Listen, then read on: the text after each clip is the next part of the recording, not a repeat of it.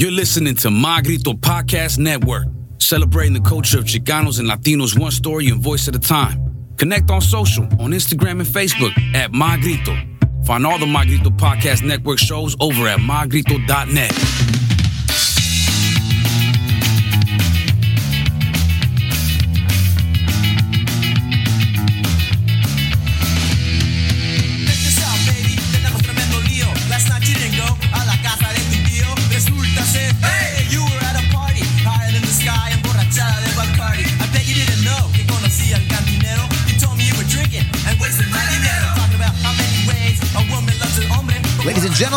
you for tuning in to another episode of the Emo Brown, the saddest Mexican broadcast. Brought to you by the wonderful people at Grasshopper for your medicinal, recreational, and all your cannabis needs. Grasshopper, they got you. GBHbuds.com, they got you. G, all the things. GH Buds, get it. This is a podcast brought to you by My Grito Industries, bro. Shit, I still gotta get used to saying stuff like that. And with us today on the podcast, Somebody I just met, dog. I mm-hmm. just met this dude, but your name's been thrown around all over social media, uh-huh. and everyone's like, "You gotta talk to Juan. You gotta meet Juan. You gotta." And we finally got an opportunity to meet this weekend. Yes, we He did. had a pop up at the brewery. He had an event with a local rock star. Ladies and gentlemen, Juan Muniz, alias El. Dog. What's Thank you, thank cracking, man? Thank you for having me, brother. I'm just excited to be here. I'm super happy. You're from Tijuana, you're in Vegas, but you came back to the hood for the last couple of weekends in, in this last, last month, no? Yeah, honestly, was, so I was born in Tijuana. You know, I was uh, my family comes from Jalisco, and I was uh, I was born in Tijuana. We and I was raised in San Diego. For the first year after we got our green card, we actually would travel from Tijuana at three in the morning, jump on the trolley, go all the way to like La, La Doce, and then go up to like Euclid. And my my my school is Horton Elementary, and so we would go there for an entire year. And after that, I I we started going to uh, Gompers, you know, and then my my brothers, my my older brother and my older sister would go to Lincoln. You know, when we went to Gompers, everybody's like, "Man, that school is harsh." And then my the middle sister, the one in the middle, she was like, "Yeah, I'm not doing I'm not doing Gompers." she was like, "I'm gonna take the trolley and I'm gonna go to San Diego High." Uh-huh. So she went Those to like cavers. Yeah, so she went down there, and I was like, "Ah, "I'll stay at Gompers." And everybody was telling me, "It was like whatever you do when you go to Gompers, don't go to the basketball courts because that's where all the fights happen." And that's where I was every day because that's where we played soccer. So, you know, now with everything that's going on, I was able. You know, we moved to Vegas in 1998. Which was something that I didn't technically wanted to do, but I was getting in trouble. You know, I was rolling with gangs out here. You know, I, my job as the gang member was uh, to tag little characters because I was always drawing luckily it was good because I'm not big enough to fight. So I was, I was always drawing, and um, you know, I moved to Vegas, went to high school out there. I was actually playing soccer, and um, I got a scholarship to UCSD on my senior year. Uh, but soccer season is like the beginning of the school year, and after the season ended, we won state champions in, in Vegas. And the next week, I was in weight training class. Season was over. I had my scholarship. I'm like, cool. I'm gonna, you know, I'm gonna go back to Vegas but I ditched class because another class was playing soccer. And I went out there, you know, I'm playing goalie, I'm up in the air, I got pushed, landed on my ankle, cracked it. So there goes my scholarship. Bro, no manches. Yeah. I could have been talking to Juan Muniz, a MLS I superstar. man, dude. I had, and it's crazy because a lot of my friends uh, ended up playing for like the U.S. team. Uh-huh, uh-huh. A couple of them played for Mexico. A couple of them was for like went overseas and played in Europe, and they had great careers. And I was like, I, I was kind of bummed out. But the one thing that I always did was draw. You know, it was like I it, that was my therapy, and that's what I knew what I wanted to do. I wanted to be an artist. Uh, there was a, a drawing that I did when I was in third grade. And I remember going through my, my mom's stuff, and I was like, man, I, I found this drawing, and it said, I want to be an animator. And when I graduated high school, um, because I couldn't, you know, I couldn't go play soccer anymore, I applied for a school in Arizona that's owned by DreamWorks Animation. Oh, nice. And I got accepted uh, twice. I got accepted early on my junior year, and then I got accepted again on my senior year. Uh, the the crazy part is that my family was always like, "Ah, you're too Americanized." I was like, "Why are you leaving your family?" I'm like, you know, after high school, I'm like, "Cause that's what you do. You go to college." And they kind of got mad because I was living the quote unquote the American dream. You know, I wanted. so they didn't want you to live the American dream? You know, it's like they, you know, with with our family, the way it was, it was like I have a, an older brother, uh, an older brother, two older sisters. Uh, when my dad wasn't around because he was working in the United States where we were living in Mexico, my brother became the man of the family at a very young age. So it was, it, it's very like you know, you stay at home, you take care of your family, and that's about it. And everybody else grew up like that, but because I was the youngest, um, I was able to like, you know, live this life that I that kind of fantasized about by going to college. And I was super excited and happy because it was really hard to get into the school and I had a full scholarship. And uh, my mom was actually really, really mad. She didn't believe that I was leaving until the day that I was already packed going out the door. En serio? Yeah, they got they got Damn, how do you pull that on a Mexican mom, bro? That's hardcore. a, a lot of guilt trips. I don't doubt it. Yeah, ah, you're Catholic too. Well done, you bro. know it is. And then, uh, you know, went to Arizona, went to school out there, uh, got my degree in animation, and um, you know, I was actually going to stay out there and get a, you know, get a, a bachelor's on graphic design. And during that time, my whole family was kind of like yelling at me, you know, guilt trips, and they were like, "Dude," and I was broke, and he was like, "Hey, come." My brother's like, "If you come back, uh, school's over." He's like, "You come back tomorrow, I'll give you a thousand dollars." Now, being a college student, like eating like top ramen like every day, and Maruchan, yeah, bro. you know, and the shrimp one. That's all the one I always did. And uh, you know, I was like, you know what, I uh, I'll go back. So I went back to Vegas, uh, started working just retail. At the same time, I started apprenticing the tattoo. Uh, it was traditional old school like apprenticeship, like old school bikers. You don't pay to apprenticeship, you work it off. So I'm working like 18 hours a day, seven days a week, and just I learned to tattoo, and I, and I was doing it for a while. Working at your craft, perfecting Yeah. it, cutting your teeth. But the problem was that once I got my license to tattoo, I was actually pretty good at it, but I had so much respect. I'm old school in everything that I do. So it's like I see tattooing as, you know, not just a job, like it's a lifestyle. And if you do not have enough respect for it to you live and breathe it every day, then you should walk away from it because you're permanently marking people and every person deserves the best from you. I was good at it, but I didn't have the passion for it. And I realized I was like, you know what? I like creating characters because after I got my degree in animation, I realized I don't like animation because I thought doing animation when I was a kid, I was like, oh, I want to grow up and create like Simba. You know? And when I went to school for animation, I found out like, oh, the way it works is you don't uh, one person doesn't create Simba. You're in a room with a bunch of artists. The art director comes in. They kind of tell you the specs of what they want you to design. So everybody starts drawing. So the the the art director is like, I like that foot, I like that leg, I like. So you kind of puzzle it together from everybody that does the art. So you can't really say you draw Simba. You could be like, I draw Simba's foot. So I realized, you know what? I like character design, and I started working on you know just doing little drawings and just creating characters, very like graffiti style characters. That kind of led to me getting involved in the arts community in Vegas. so you went from actually drawing when you were little Yeah. to pursuing an education in this field, getting your degree, putting it to functional use in a tattoo parlor by getting an apprenticeship under a tattoo owner, Mm-hmm. pr- uh, business owner, to leaving that. Bro, you set up your foundation like on on, on actually pulling off and em- you know I like I didn't know. I actually told this to my fiance yesterday. I was like, everything that I've done Yeah. my entire life, from the moment I was a kid to now, to the things that I study, the things that I love, the thing that I, the things that I acknowledge, the things that I'm obsessed with, um, made me the person that I am today. Yeah. And now I'm taking all these tools and everything that I put together to create the artwork that I created. You know, and it's uh when I got interviewed by that magazine, they were like, "Well, what would you call your style?" And I was like, you know, it's like it's a mixture of everything. So it's like a cluster beep of everything. Mm-hmm. And I was like, you know what? I'm gonna call it call it cluster pop. So that's my style. That's what That's a great name, too. uh, and you know, from all that stuff, I was creating characters. I was getting involved in the arts district in Vegas, and I had this. There's this artist named Danny Roberts, who was he was like one of those grandmasters, like in Vegas, like he's like legendary and kind of stuff. And he invited him to one of my shows. He came to my show, looked around, and I'm like, man, it's like a celebrity in here. He's looking at my stuff. It means the world to me. And he was like, hey, do you want to have like lunch tomorrow? I was like, yeah. So he invites me to lunch, and he tells me, and very kindly, he says, you know what? I, I like your style. Your you your style your stuff is very good. I don't remember anything when I leave your show because I, I wasn't saying anything. I wasn't sharing any messages. I wasn't talking about anything. I was just doing characters.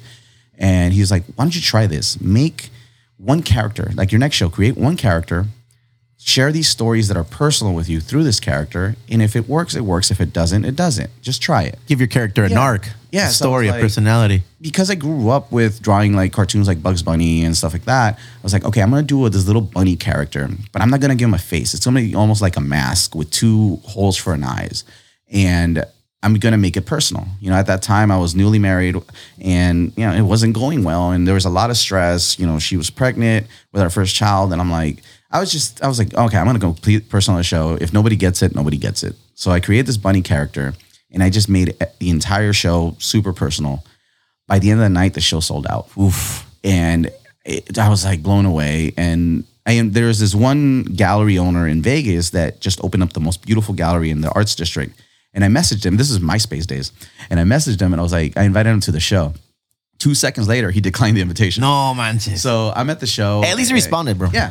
but well, so I'm at the show and I like I don't like doing things small. Like Mm. I don't want to be like just put stuff on the wall. I wanted to like have an event. So I had like DJs in the front, girls getting body paint, invited my friends. I'm like, hey, you know, come play, you know, set up a booth in like the other room and whatever. So by the end of the night, um, the owner of that gallery was like, hey, Brett, the other guy that said no, he's like, he just walked in. I'm like, oh damn. So I go introduce myself. He was like, I, I like your stuff, man. I was like, I know I invited you. You couldn't have said no. He's like, I didn't know who you were. No, pues no. So he was like, so he had me explain every single painting. And he was like, he ends up buying like seven of them. And during that time, he was like, man, I want you to bring you to my gallery. I was like, cool. Before that, I was like, I have another show in LA because when I was doing all these shows and I was getting started, you know, the What goes into setting up a show? um, you know what? To me, it's different for everybody, I guess. To me, It sounds was- like you really like the the the, the party scene I like- atmosphere. I like creating an experience. Uh-huh. It's it's more of like, look, the to me the art is there. I want people to enjoy it, but I don't want them to just walk in and out because there's a lot of shows that I would, you know, people walk in, look at the stuff, you know, drink the wine and cheese and leave. I'm like, dude, I want to throw a party. I want to make an experience for people. So ignorance is bliss, and honestly, because I didn't know how to do things, I just did it on my own. But- that's when like your true personality shows Yeah. and rises to the front, man. and I, I You're not working off a template. Yeah. And I was like, and I didn't know a template existed. Yeah. So when when I was doing all these things, all of a sudden it's like, I, I when uh, Juxtaposed magazine did a we I did a show in San Francisco. I got invited to do this group show, and you know I was, I'm I'm driving to San Francisco, putting up myself in like the crappiest hotels, like, but nobody needed to see that. They just saw it as like, oh man, he's he's doing shows in San Francisco now. So I did the show out there. It was one painting. I spent so much money I didn't have just going out there, you know, driving to San Francisco from San Diego, from Vegas. It's like 10 hours.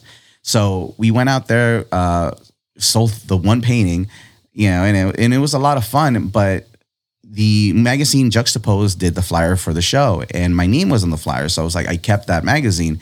And there was this guy who would come around the tattoo shop at the time where I worked. He would sell us art supplies that fell off the back of a truck. Hmm. And he was like, he saw that and he was like, man, he was like, you should really apply for this gallery called La Luz de Jesus in LA.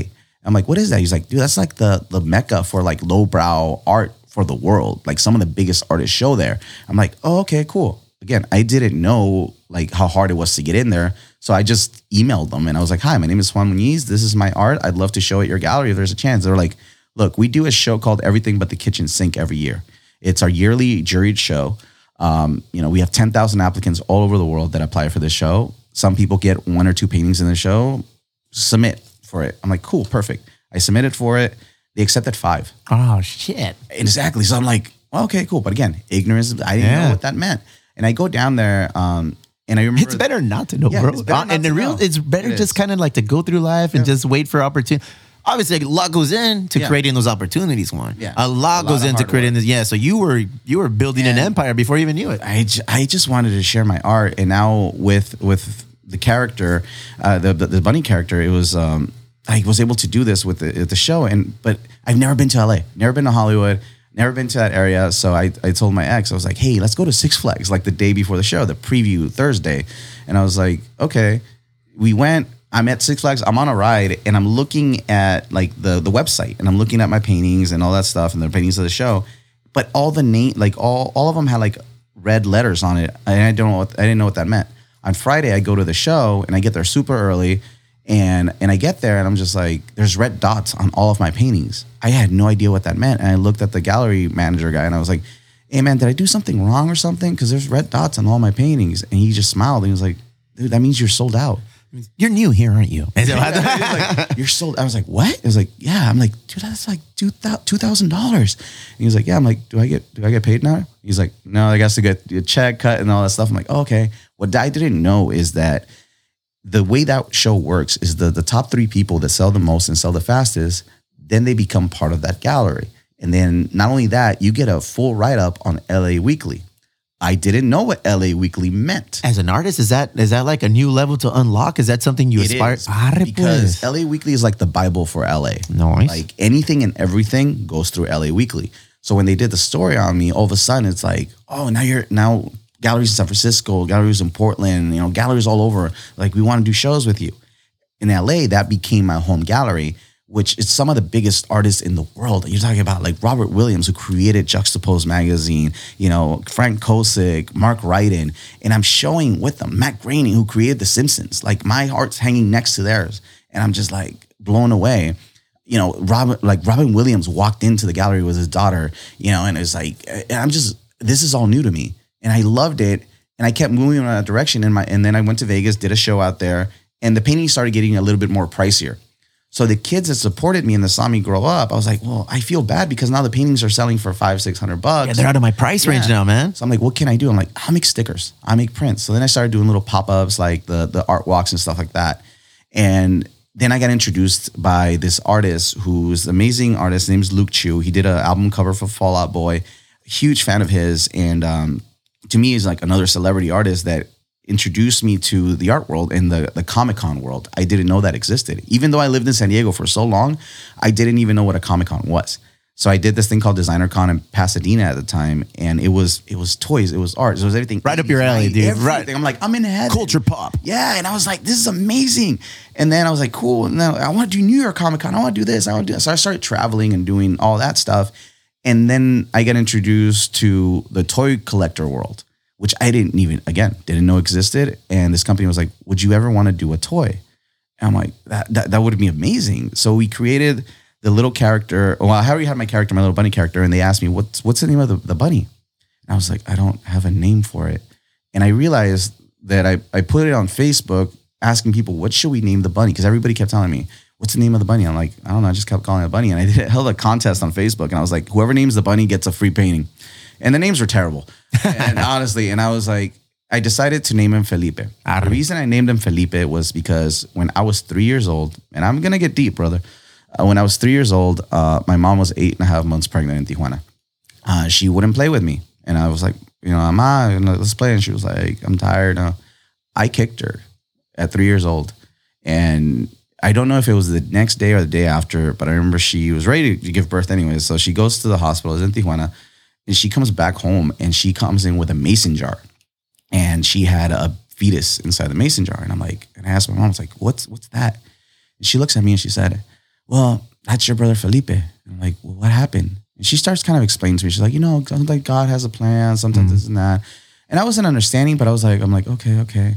And I don't know if it was postpartum or what it was, but she looked right in my eyes and she said, You kicked me too, so you killed your brother. No manches, bro. So from that moment on, I remained the youngest in my family, and he became like my imaginary friend slash guardian angel.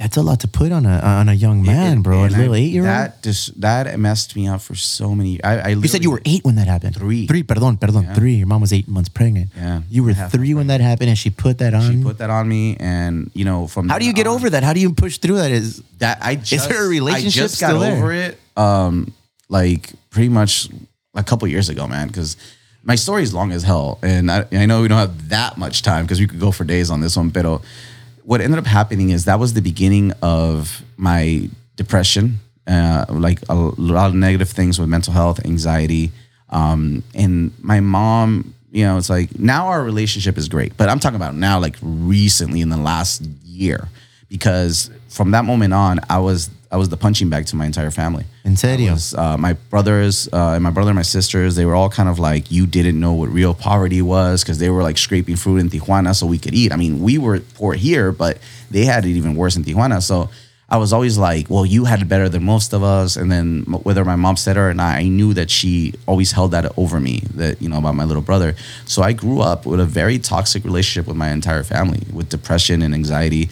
And I, every time I try to speak to them about how they made me feel by the things they said to me or how they treated me, they were like, oh, we can't tell you anything. You're so sensitive, like, da da da. So it made me learn to internalize. It's hard to be a sensitive man in a Mexican household, Yeah, bro. you're impossible, yeah. Mexican culture is Unless you're like it's drunk and listening to Chente. Then the tears flow Yeah, like a you're leaky faucet, bro. And that's the thing is like we see our parents, our grandparents, our dads, our uncles when they get that drunk, they let it out because normally it's hidden, can't. bro. It's So hidden it under layers and layers and layers. So I grew up living in this life that I was like, man, like I can't say anything. So I had art and I drew. So I was like, my, my little brother became my guardian angel. I spoke to him, you know, because nobody would play with me. I'm the youngest. he was the one that I told my my fears, my dreams, everything. He, that was my little brother. He was Felipe. So I was like, you know what? If I'm gonna keep going forward with this, I would love to be able to give this bunny character the name Felipe because I'm projecting my emotions and my feelings through this bunny character, just like I did with my brother.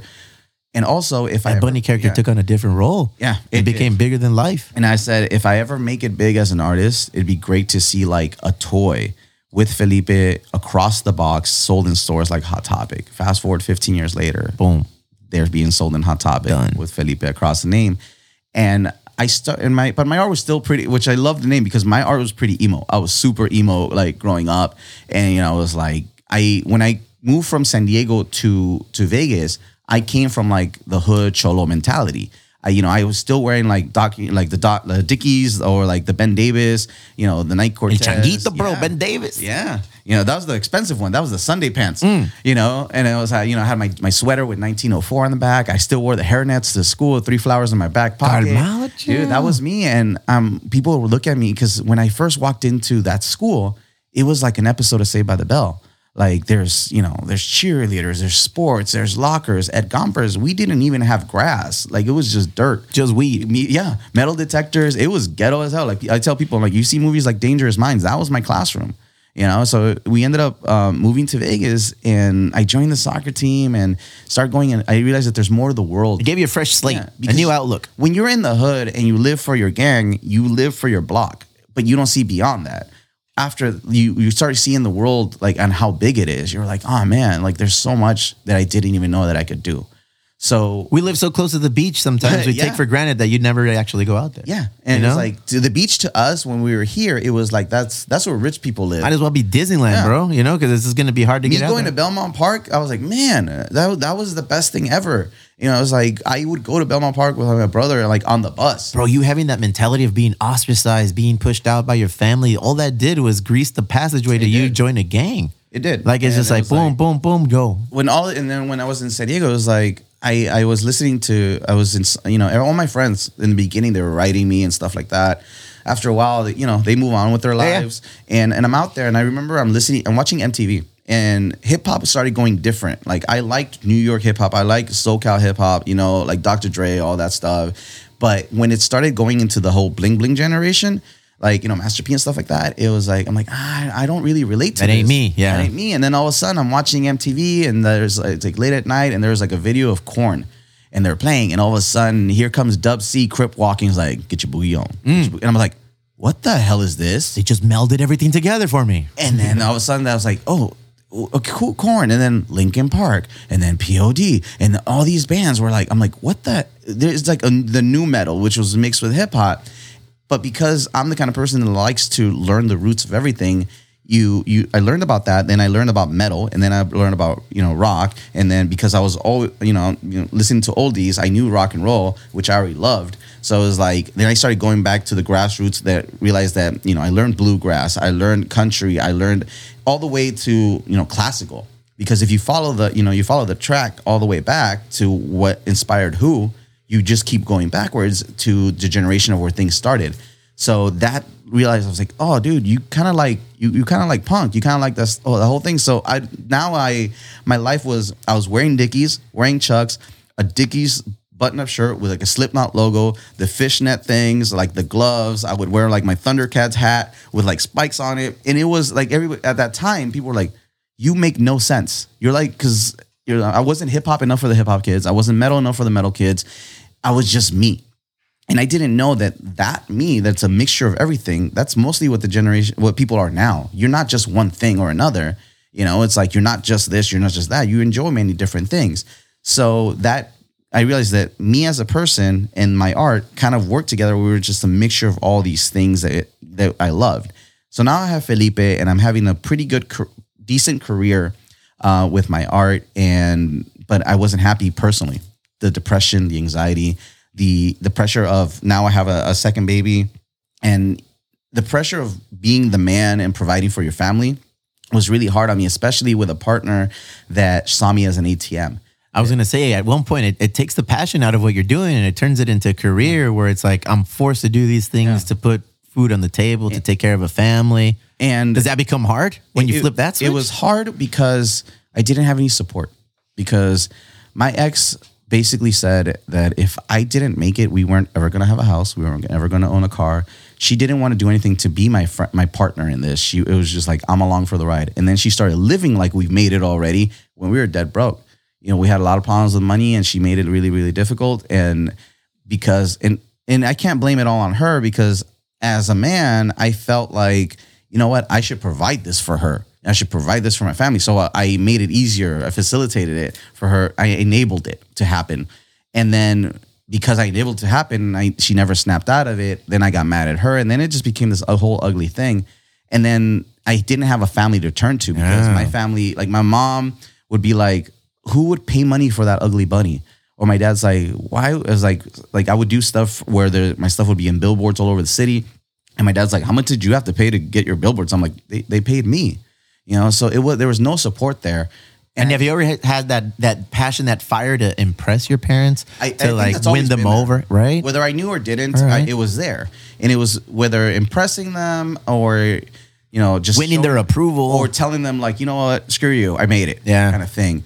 And um, you know, as I was growing up, I was living this life. You know, my I, I'm and it's not putting down my family, but it's like everybody else was kind of messing up in my family. Like they weren't doing great, and I'm just like over here. I'm like, dude, I graduated college twice. I, you know, I was still married. I was like, I, I haven't been divorced. I've never been arrested because I've never been caught. Uh, but I'm like, I've never been arrested. Like technically, I'm a good person, but they still treat me like I'm the black sheep of the family. You know, it's like when I was 18, my dad slapped me because I got tattooed. You know, I was like, I waited till I got 18 to get tattooed, and you yeah. played by the rules. I played by the rules as much as like I try to, to look like I wasn't. I, I was. I was a pretty good kid, good kid because I was scared. I didn't want to really break the rules, and then th- so that led me to a very very dark time in my life. Uh, I was just depressed. Which, you know? uh, yeah, because when you were telling me that story, I was looking up a quote that it, rem- it reminded me of like a Henry Rollins quote, bro. And, and he was like, if you hate your parents, the man, or the establishment, don't show them up by getting wasted or wrapping your car around a tree. If you really want to rebel against them, outlearn them, outlive them, and know that you're more than they do for you. Yeah. And that's crazy because it sounds like that's what you were probably trying to do. You went to school, you got your degrees, you know, you applied everything you learned in the streets and that gang life and with your art, developed it. Every obstacle that you've encountered, it seems like you've tapped into it, learned and extracted the positive. But I didn't know that I was doing that. That's even better. I just knew I was like I. I think at that point, like if I didn't have my daughters, and I know this for a fact, I I would not be here because I wasn't gonna live for for my ex. I wasn't gonna live for myself because I didn't even like myself. You know, because when you're told by the people that are quote unquote around you, the closest to you, you're family. you're a piece of crap. Like you're not gonna amount to. You're not you. You get mad, but then you you start believing it. And even when they're not around to say it, you keep saying it to yourself because that's all you've ever known. So when I started um, going in that direction, I was like, you know what? I think at one point I was like, I'm going. This is my life. I'm never gonna be happy. I'm never really gonna make it. I'm always just gonna be there. I'm never gonna break past that that ceiling. But you know what? Um, I, I want to leave leave leave something behind for my daughters, not for my ex, but like just for my daughters. And I thought that that was gonna. This is my life. I'm just gonna work, and one day I'm gonna die, and that was it. And then I I ended up getting a job, uh, a mural job in Portland that I had to go out there. And then during that time, I, I released the toy, and I had a meeting with Hot Topic, and then I had another like TV show thing that I had to film. So it was like this one weekend of like me traveling a lot and and going nonstop. I came back to Vegas, and my ex kind of like there's a rockabilly convention in in Vegas um, that uh, she loves to go to. Uh, she you know she was born in Utah. She's white, uh, and but she loved collecting Mexican things, quote unquote me. So so um, yeah, so we went to this this show, and I, she knows I hate that show, and I just don't like going because a lot of the people just I I have issues like, with them because of the tattoo world, and I'm just like I just don't like. I love the cars though, like classic cars. Oh my god, all day every day. My dream car is a '57 Chevy Bel Air. Get it, bro. One day. One day has happened. Like I already own it. I'm just trying to catch up to it. So, um, so I go to this show, and she le- she was like, "Oh, by the way, I'm just gonna hang out with my friends, so you could walk around by yourself." And I was like, "Uh, "I'm already depressed. I'm tired." And then she spends way too much money that we didn't have. And the next weekend, I told her I was like, "Yo," because she was like, "Well, you're getting paid for the other." I'm like, "Yeah, but it's a 30 days before they pay me. It's like corporate stuff." So she was like, "We'll be fine." I was like, "We're not." Um, so I told her, I'm like, "Okay, next Saturday, how about?"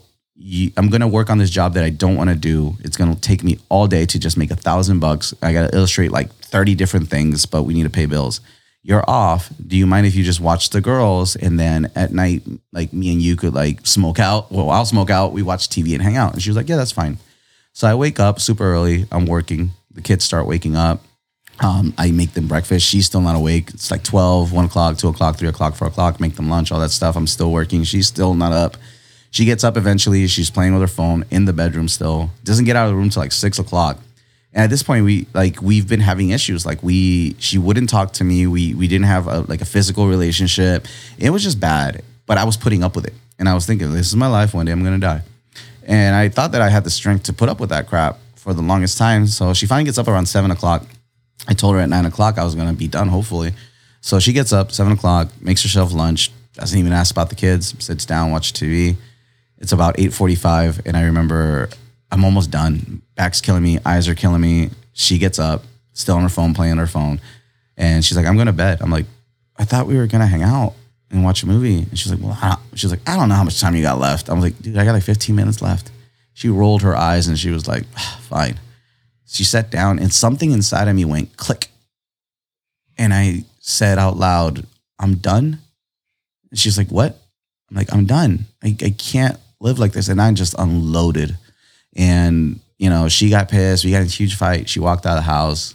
I never say anything bad in front of my kid, like about her in front of my kids. So my daughter, my oldest one, walks out. She was like, "Where's mommy at? What's wrong?" I was like, "Well, she said, you know, she's gonna go to bed." And my daughter was like, "But you were working all day because you guys were gonna hang out." I'm like, "Yeah, I know."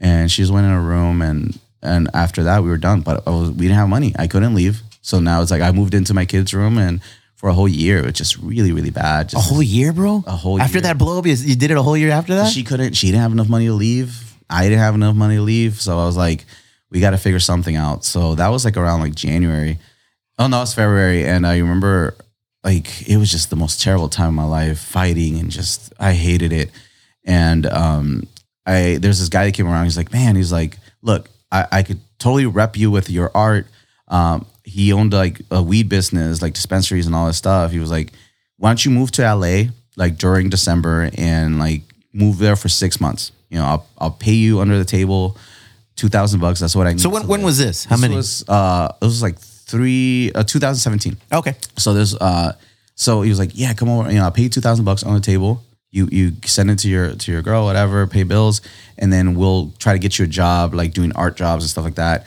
All I need you to do is move to our grow house and just water the plants twice a day. Up you could live upstairs, a giant studio loft, you could paint there, do whatever you want. I was like, All right, cool. So December was coming around and we're finally in December. I told that to my ex. I was like, look, we need a break, something, whatever. We can't be in the same house. We're gonna kill each other.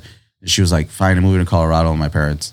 I'm like, okay, but when summer lets out and the, my daughter's out of school because the youngest one wasn't in school yet, I'm like, you coming back, you you come back to Vegas and then we figure out what we're gonna do. She's like, all right. So she, dude, she's out. She pieced out, right? So at the beginning of Christmas, I love Christmas. That's the one holiday that like just melts my heart every time. And my kids weren't there anymore. So now I'm sitting there and I'm depressed and I'm just sad. And on top of it, the, that dude ghosts me he Oh, bails. neta. I already told the the apartment. I was like, "Yo, I, I got to break the lease," and all because he told me, "I'll give you money to break the lease. I'll give you money to pay the rent. We'll move you out there." Cool. He fucking ghosts me, and then at the end of like like right before like I'm getting I'm about to get kicked out, uh, he was like, "Hey, uh, I have to go handle some business, so uh, I'm out. Peace." I'm like, "What? What am I?" So it was the darkest time of my life. I was so like I was depressed. I was suicidal. I did drugs that I've never done before, and I was still like doing a little bit of jobs here and there, and Enough to survive. yeah, enough, to scratch out a not- career. Not, even just to eat, and because in a month I was gonna get kicked out. Like all the stuff was gone in the apartment. I'm sleeping on the floor, and I told my ex what happened. She was like, "Well, why don't you come up here where my parents are at?" And I was like, "All right." And it wasn't like Denver; it was like northern, like uh, over there in Colorado, which is like country as hell. So I'm up there, and I don't like being there because we. I was literally in the bedroom. I slept on the floor where she slept on the bed with the girls, and it was, you know, it was terrible. Her her dad's extremely racist, and like she was always all yelling at my daughter, and I'm like, out of respect, I'm like, I can't say shit because I'm living in his house, But at the same time, I'm like, you keep yelling at my youngest daughter for not doing anything. Like, I want to knock you out, bro. And I'm trying to find a job at like Home Depot, at like Walmart, anything in this hick little town. And uh, this is the first time I was even being here and everywhere. I haven't been called a beaner in forever, and I got called a beaner in public out there. And I was, I wasn't even mad. I was more surprised, like, wow, people actually do this, right? I was just like, wow, this is That's crazy, man. That's That's a, that's And I was like, I can't. getting pulled it. out of your comfort zone and being put in a whole different land. So um, my kids were in school. The the youngest one, uh, she went like with my ex somewhere, and I'm sitting in the house, and I'm, I, I just fell in this depression. And the thing about depression and suicide is that a lot of people think that you're like, oh, I'm gonna get myself. No, at least for me, it was the most calm time of my life. It wasn't like, it, and it's not a greedy thing. It was more of like, everybody's gonna be better off without me. Not right now, but in the long run, they're gonna be better off without me. It was the most calm and peaceful decision I had to make. And I was like, you know, if anything, if I, you know, if I kill myself or anything like that, then at least my kids, like, hopefully the art thing blows up, you know, because after death, artist stuff blows up. So I was like, maybe That's how that works. so I was like, you know, so I'll leave that behind for them and then that. So I, I grabbed the gun, pulled the trigger, bullet jammed, hit the ground, started crying. But the thing that it's always been about me is that I get idea when I get an idea for a drawing or a painting, I have to either like draw it or write it down on my phone like super fast. So when the bullet jammed, my brain went to an idea for a drawing. And I, I grabbed my iPad and I drew it. And I always post my drawings on social media. And I was already talking about like depression, mental health, and stuff like that. And I posted the drawing, and then I, had, I got an idea for another drawing, another drawing, another drawing, and I just started busting them out and putting them on social media. And that was the way that I was like venting. That was your outlet. Yeah, and then people were like, "Wow, like we love your stuff, but like this is different. Like this hits differently." Like somebody's like, "You should do a book." So then I was like, "That's what I'm gonna do. I'm gonna put all these ideas together and write a book called I'm Not Okay." And it the book wasn't about to tell it wasn't to make people be like, "This is how you fix depression." It's something that nobody talks about, and it's that moment that the reason people don't talk about their depression is one, they don't want to bother other people. Two, they don't think people are gonna care.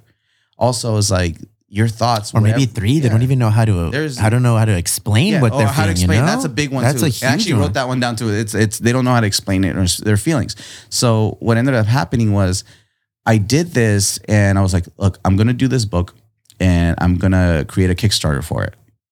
But right when I launch it, I'm gonna pull the trigger.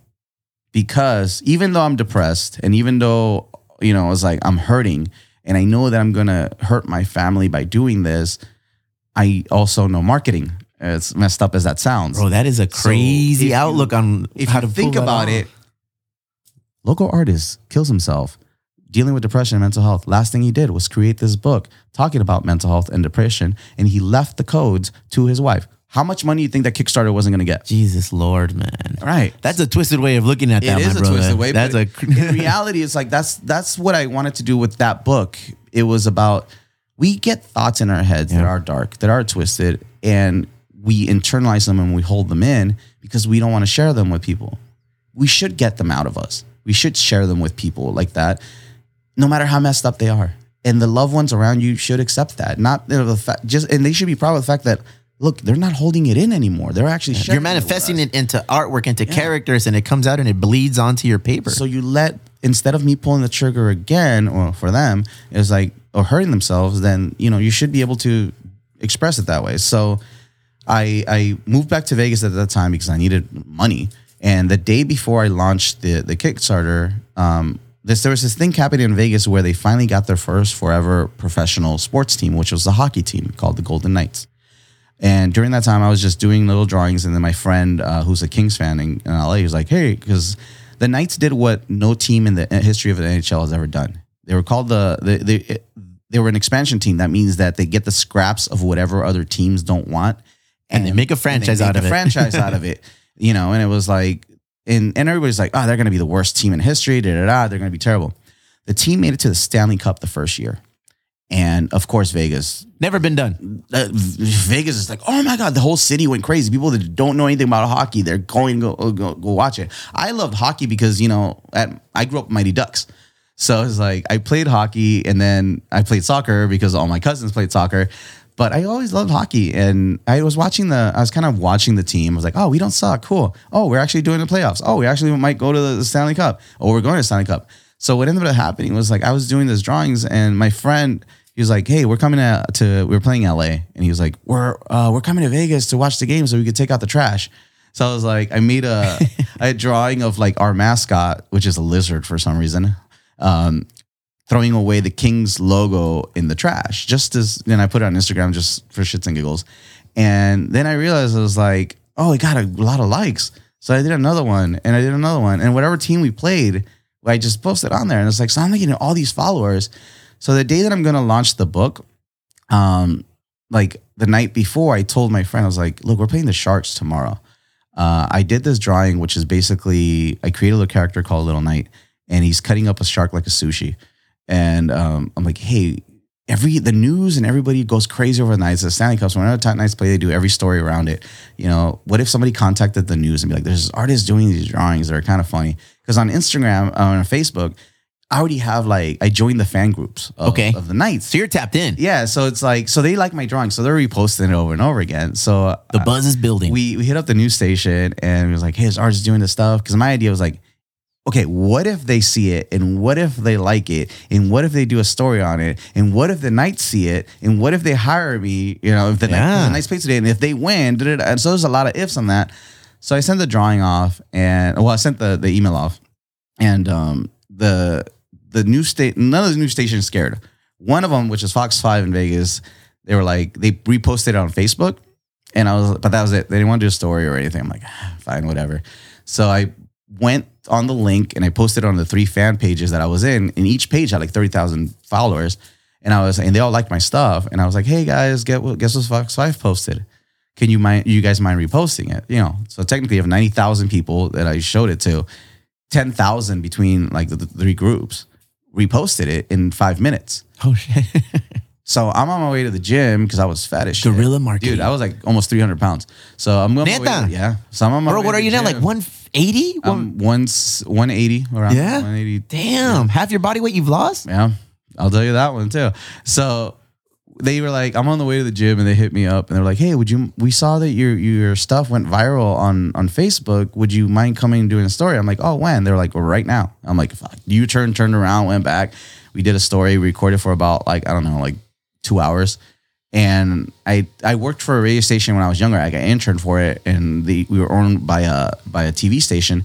And I was like, hey, if the story airs, when would it air? And it was like, oh no, it's gonna air, and it's and it's gonna air right after tonight's game, like because we're the sponsor for tonight's game, so everybody in Vegas is watching it on Fox Five, and it's gonna air after. I'm like, oh, that's pressure, cool. no pressure. And I'm like, all right, so but I knew what I was doing when I did the interview, and one of the things that I said on purpose uh, was because she asked me, I knew the question was going to get asked was, "Are you ever going to sell these drawings or prints or anything?" And I, I said, looked right at the camera, I was like, "I will never do any of these drawings unless the Knights officially do something with me, out of respect for them." And I was like, "Okay." My boy texted me like after, he was like. Boy, dude, that line was amazing. I know what you're doing. I'm like, I, know, I Planting did the that seed. on purpose. so what ended up happening is the Knights played, they won. As soon as the the, the it cut off, next on five five, local artist makes drawings. Da, da, da, da, And I'm like, oh, You manifested crap, that into right? reality. So then all of a sudden the news story goes and everybody's going crazy. And I hit up the Knights like, and I sent them the link the link for it that night. And the next morning they're like, hey, would you want to come in? So I go in. I had a meeting with their art director. I created their official. They're called the Golden Misfits little characters, um, little skull characters created like to the for the official fan club of of the, the team, and they make T-shirts and pucks, and everything blows up, right? Oh, man, just bro. But everything, and you're talking about like when it finally blew up, there's like you know, I maxed out on friends on Facebook. I didn't know you could max out. Apparently, after five thousand, they Bro, cut a you off. franchise Yeah. and one of the top four sports in American team that's sports. doing something that's never been done in the history of sports. But the guy that created the the guy that uh, was the art director, his he had a, he was Hispanic, and I think I don't know exactly what was his thinking, but he didn't like me after that. He probably thought I wanted his job or something, and he was like, Ooh, he felt the pressure. yeah, he was a complete asshole to me, and it was like. But here's the thing: when I when I did the drawings and I showed it to him, he's like, "Dude, these are perfect. These are amazing." He uh he asked me how much, and I was like, oh, it's, you know, it's a thousand bucks per drawing. You guys own them completely. I get no percentages, nothing. I'll also do different posters for the next six months for free. He looked at me. He said, "You're crazy. It is just a drawing." And it's like, uh, and I'm like, and then he's like, "And the Knights are broke." I'm like, "You just less than eight hours ago locked your ticket in to go to the Stanley Cup." But he's telling me that the Knights have no money and they're broke, and, and I'm ridiculous for asking that amount, that amount of, amount of money. So I was like, whatever. And it was because it was gonna be like, it, it was gonna be a five thousand bucks or something like that. And to me, that would save my life, you know. And then I reached out to the marketing director and I was like, yo, I guess thank you so much for this opportunity. And you know, dude said the Knights are broke, have no money, so you know, hopefully maybe something we'll do something along the lines later. I guess he called the art director. Art director calls me. He's like, "You're asking for way too much." I'm like, "Why do you call me, bro? You already canceled it. Like, we're not doing anything." He's like, "Look, I'll get you a thousand bucks. That's the most that I could do." I was like, "All right, I'll take the thousand bucks because I have no money. I'm broke and I'm homeless. Uh, but my name has to go on everything you guys print." And he's like, "That's fine." And I'm like, "And I could publicly talk about it on social media and everywhere. And you guys have to publicly say that you that I was the one that created it." He's like, "That's fine." All he cared about was about the money. What he didn't know is that I was gonna run with it. Uh-huh. Every news station, every outlet, I went crazy. I maxed out on friends on Facebook and all this stuff. And it just, I made more money from selling prints afterwards than that. I crashed Etsy for the Southwest. Like I got kicked out of Etsy because I crashed the website when I released my my my prints. And then I That's thought- next level, bro. and I thought that things were going to change. And then all of a sudden, this guy who's a celebrity, um, he he was like, "Hey, let's partner up. Let's launch a line with the stuff that they don't want." Because I offered the characters that I that made me blow up to them, and the art director's like, "We don't want them. They're yours. People already know that's yours. So we want something different." So that's why I created that for them.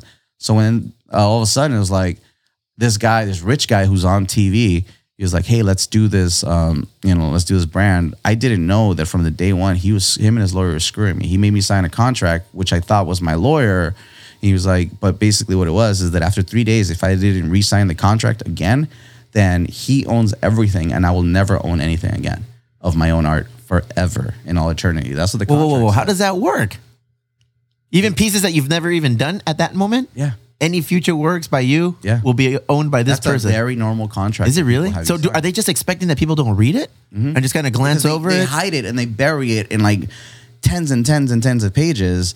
And all of a sudden, because he's over here telling me, he was like, he knows that I'm broke. He knows I have no money. He knows that I'm homeless.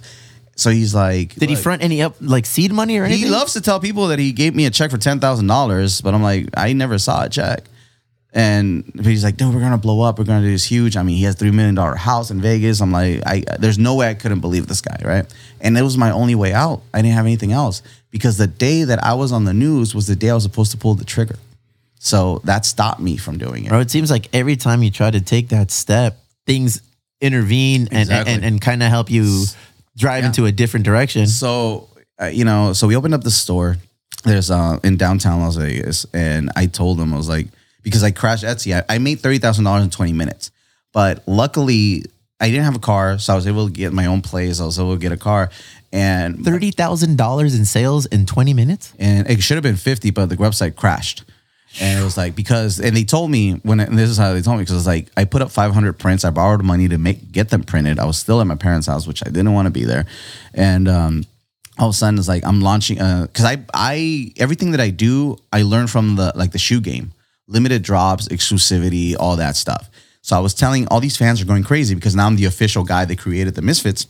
And we're like, "Oh, are you releasing this print?" I'm like, "Look, I'm releasing this entire series of the little drawings that I did of whatever team we played. It was 25 drawings." And I was like, "I'm releasing the whole set in a they're five by seven for 50 bucks, the most expensive I ever sold a print for."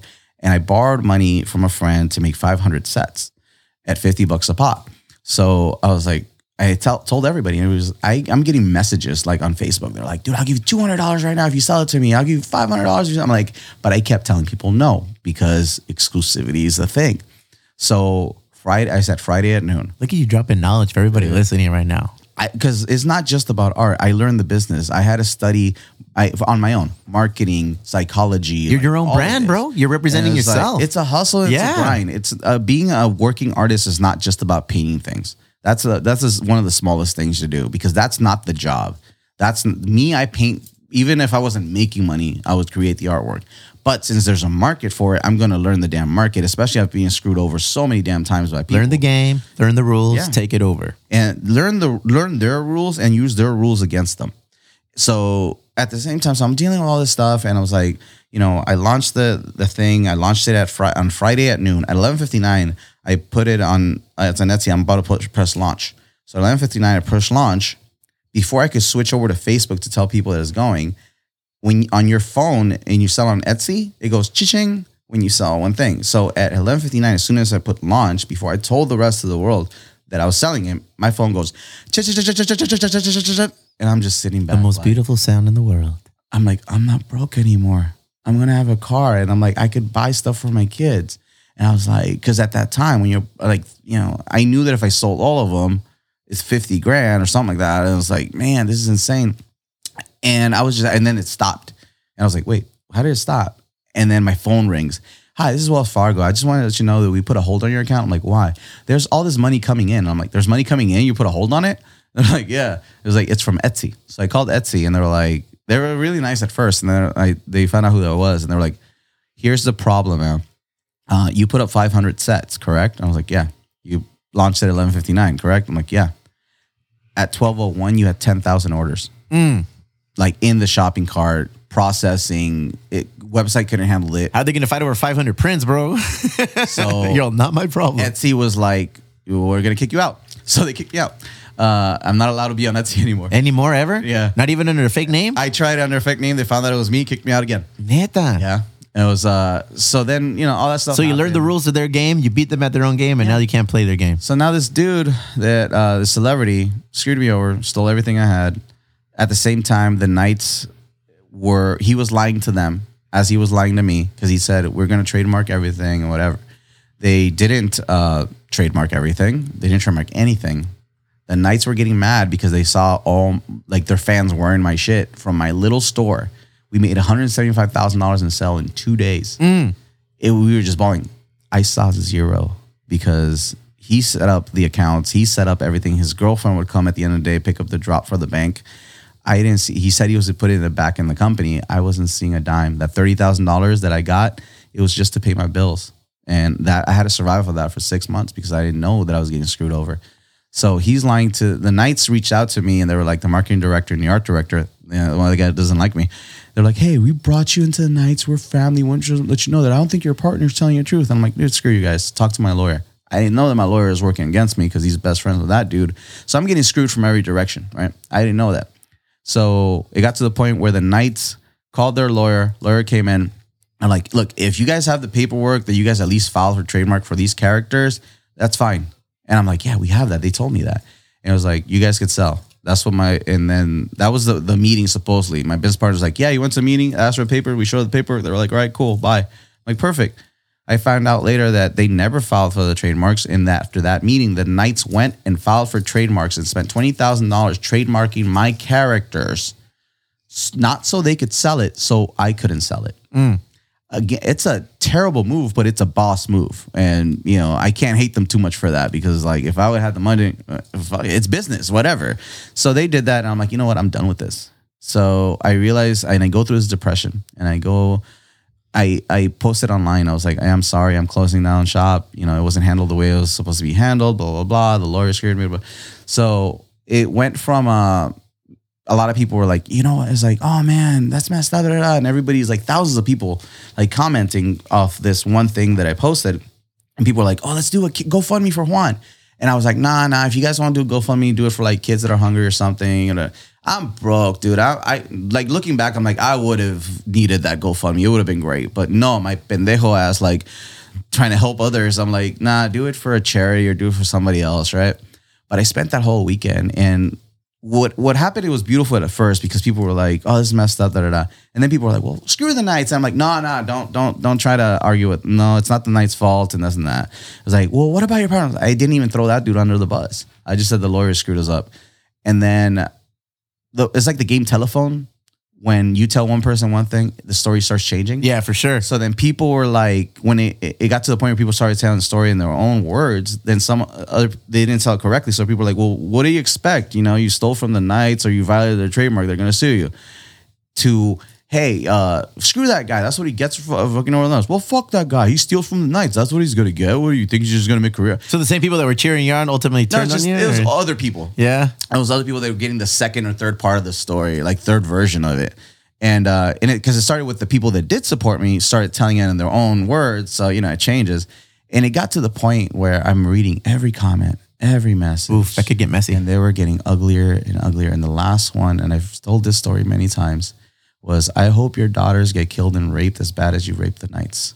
Insane, Sports bro. fans are hard, man. They are the most.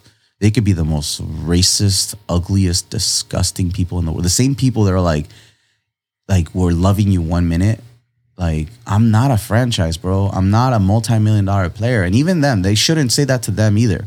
But I'm like, dude, I'm just a kid that's trying to make a living. So I spent the whole weekend under my blankets reading every comment, every message. You know, I've, I have friends now that are celebrities, uh, and they were like, dude, why'd you do that? I'm like, um, I don't know, man. And then I have anxiety and depression. So shit. So after that, I decided to, I'm to stop doing everything that's hockey related. And I met my current investor, and he's a good guy. And he was like, look, and he's like, how's it going? I'm like, oh, you know, crazy with like, you know, the hockey stuff. He's like, what about the hockey stuff? In Vegas, this guy has no idea what's going on because he doesn't like hockey. And I'm like, he's like, I like your other stuff. So he put up a bunch of money. So I was able to launch my brand. And I was able to like, he was like, let's dude, let, let's move forward with your brand. Let's do this. You get a paycheck by your own company. da, da, da. So I get a paycheck like from my own company and all this stuff. I have health insurance.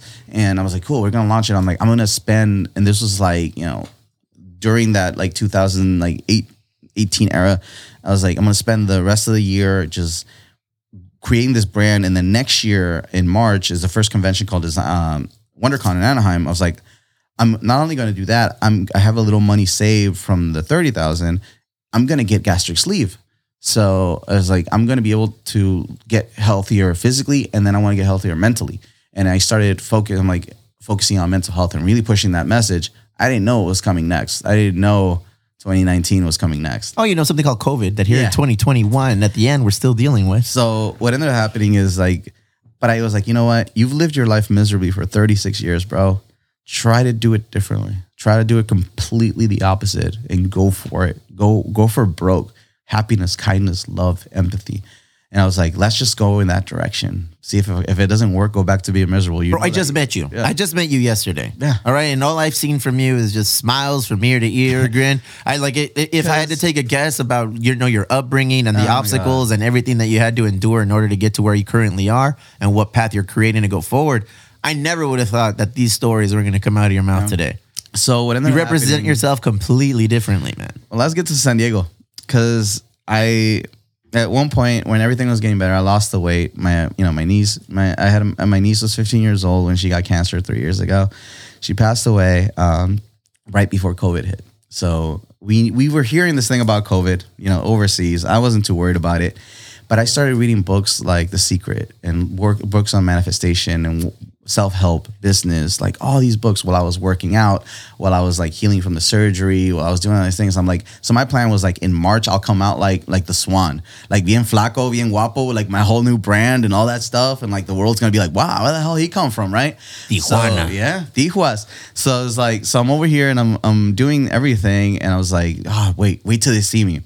And then um, my and my sister, my, my niece was just fighting cancer this whole time. You know, uh, she she called me her famous uncle because whenever I meet celebrities, I take pictures with them and send them to her. And um, you know, come February, she she'd go back to the hospital. And I was like, to us, it, it's sad, but it was almost normal. Like she'll do good and then she'll do bad and go to the hospital and they give her medicine or take care of her, and then she gets out, comes home. So when February, like there was I was living this life of just manifesting, right? And everything was going perfect. It was everything was like I'm like, man, like this feels like magic. Like I didn't know that I could do this. And I was like, but the universe was like, don't get too cocky, kid. And come February, um, she uh she passed away. I remember going there and I was like, I took a week off and normally it would have killed me. Like I would have probably pulled the trigger then, but I was in such a better place because of the things that I've learned that I was like, okay, I'm gonna keep going for her. I'm gonna keep going for me. And um, you know, during that time before COVID, I mean, I, I'm friends with the guys from Jabbawockeez. We went to high school together with a couple of guys. We've been friends for such a long time. And then a lot of the guys were there in Vegas. So I I was launching this new thing with with Jabbawockeez, a new apparel I designed for them. The we got a new goalie for the for the team that moved from um, the East Coast to Vegas, and he talks about mental health. And I drew a, a panda because that was his nickname, and he saw it. It, dude, he's wearing it in his helmet till this day. He Is he wore really? It, he wore it in the Stanley Cup Finals. Like, there's my panda dead center on his on his head. We became friends. I became friends with a lot of the players, and everything's blowing up. And I'm about to launch this brand, and boom, hope COVID hits. And I was like, damn, what am I gonna do now? So I remember painting a mural. I'm reading, I'm listening to the Ru- uh, Russell Simmons book, and it's talking about like you know if you have friends that are like you know that are professionals and doing amazing, I feel like talk to them, take them to coffee, pick their brain. So what I did because of COVID, I I have met a lot of people, and I reached out to them. I was like, look, you know me, you know my brand. If you were me, what would you do in this next step? and they all sent me email, the emails and messages and you know i took what i wanted and what i liked from each one of those emails and i incorporated it and i launched my brand online for the web store and i launched it on my birthday in may because i was like Wait, wait, wait, wait, wait, wait. When's your birthday? may 13th Arre, pues, mine 5 de mayo. oh my god i was born on friday 13 what does that tell you? güey. So what ended up happening was like uh, I you know pulling a little bit of heartstrings before I launched the website because everybody's in lockdown. I started putting a lot of my drawings, just the outlines, online. I'm like, here, give it to your kids for so they could color it in. So when that that happened, like people, it, it put my my name on people's mouth, and nobody else was doing it. So everybody's like, "Oh, thank you so much, Juan." I was like, and I did want to do it for the kids, but at the same time, I'm like, I I just want to get you guys ready for what's to come. Yeah. So when I launched the website, yeah, 175 grand first day, but this time the money went to me, Eso. and now I have money. Now I have this. My investors happy as hell, and I was, but we were in lockdown. Can't go anywhere. Can't do anything. And then the riots start happening. Mm-hmm. You know, it's it's ugly. The world is, you know, with Trump been a crazy year and a half, bro. with with Trump and You know? president and all that stuff. It was just a very dark time, like for the world. And I remember I had to turn off social media, and I told my daughters, one's fourteen, one's eight. And last year, you know, I told them I was like, "What gonna happen?" I was like, "Look, we're gonna sit down and just gonna watch Mister Rogers."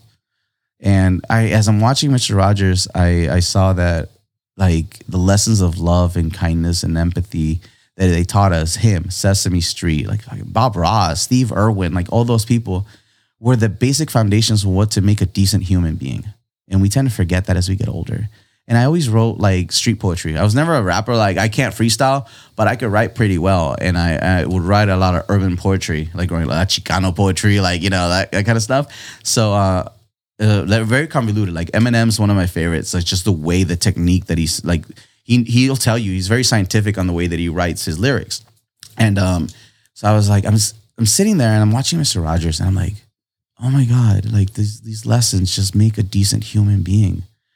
So I wrote a book and uh, it was about a little panda. It's called "I Want You to Love Me." And the reason I did a panda is because uh, there's a joke. There's like, you know, a panda's white, a panda's black, a panda's Asian. So it, it is the book is about you know just wanting to be loved because Mr. Rogers was like, we should tell children that they we love them not because of who they're going to become, but because who they are today, because they're humans and they should just you know be cared for because of that.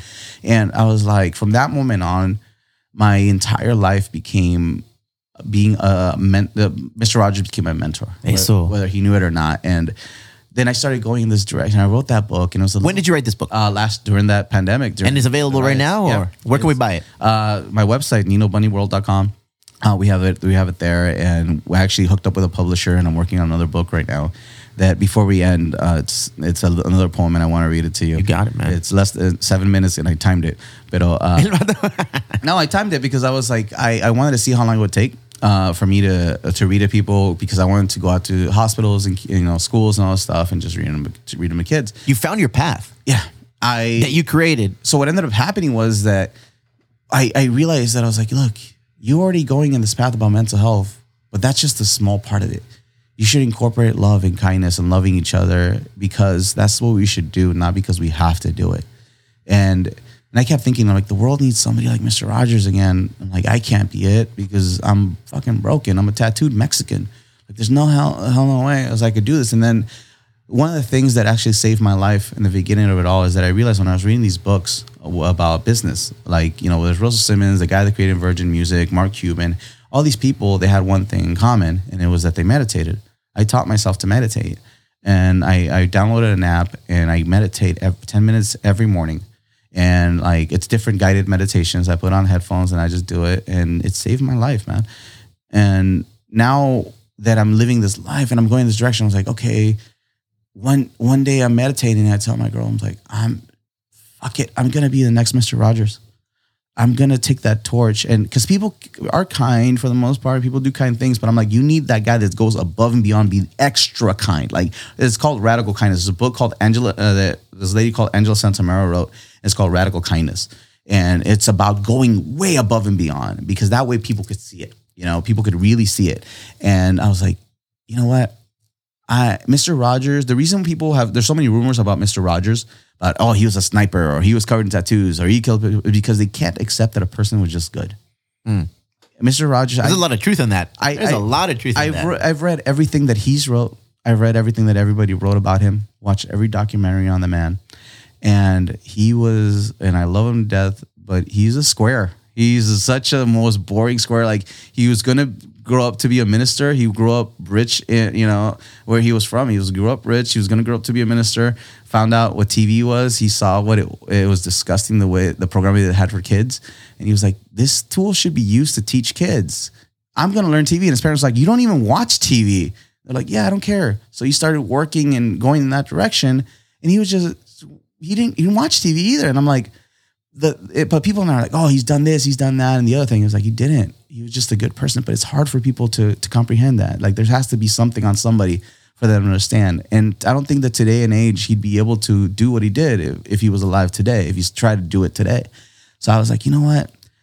I'm gonna be the next Mr. Rogers because like I want the world to know that it's like I'm I'm broken. I've hurt others, I've hurt myself. I've I've been a bad person. I made mistakes, but I want to change and I want to be able to spread take that torch that he had and run with it and just make people happy. And I told my girl, and every day, every day in the last six months, this year alone, dude, every day changes. There's, uh, I can't believe the things that happen from one day to another. I look at my girl, we talk to each other, and I'm like, are we on drugs or like, are we high? Like, this is our life. Like, stuff happens, and it's. Uh, well, I'm in that middle of the roller. Like, I explained to her, I'm like, in the beginning, it was like, you know, you have the roller coaster. It's like, tick, tick, tick, tick, tick.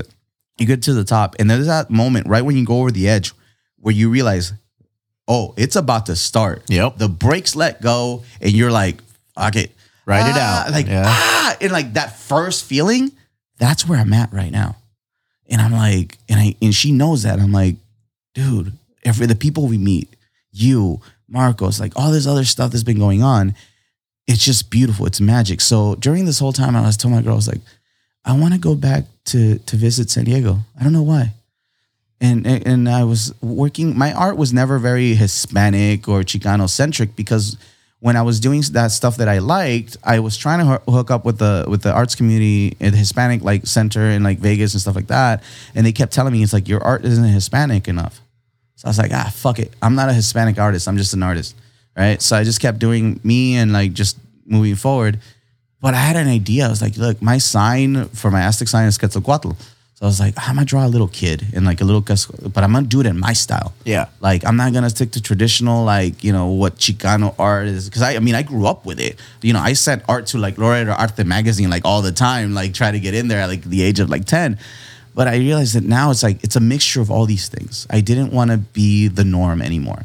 So I, I did this little character, the Quetzalcoatl serpent behind it, and I posted online. During that time, somebody tagged Marcos from POD on this drawing that I did of Chester from uh, from Linkin Park, and uh, I guess Marcos saw it, and Marcos liked it, and I was like, "Is that who I think it is?"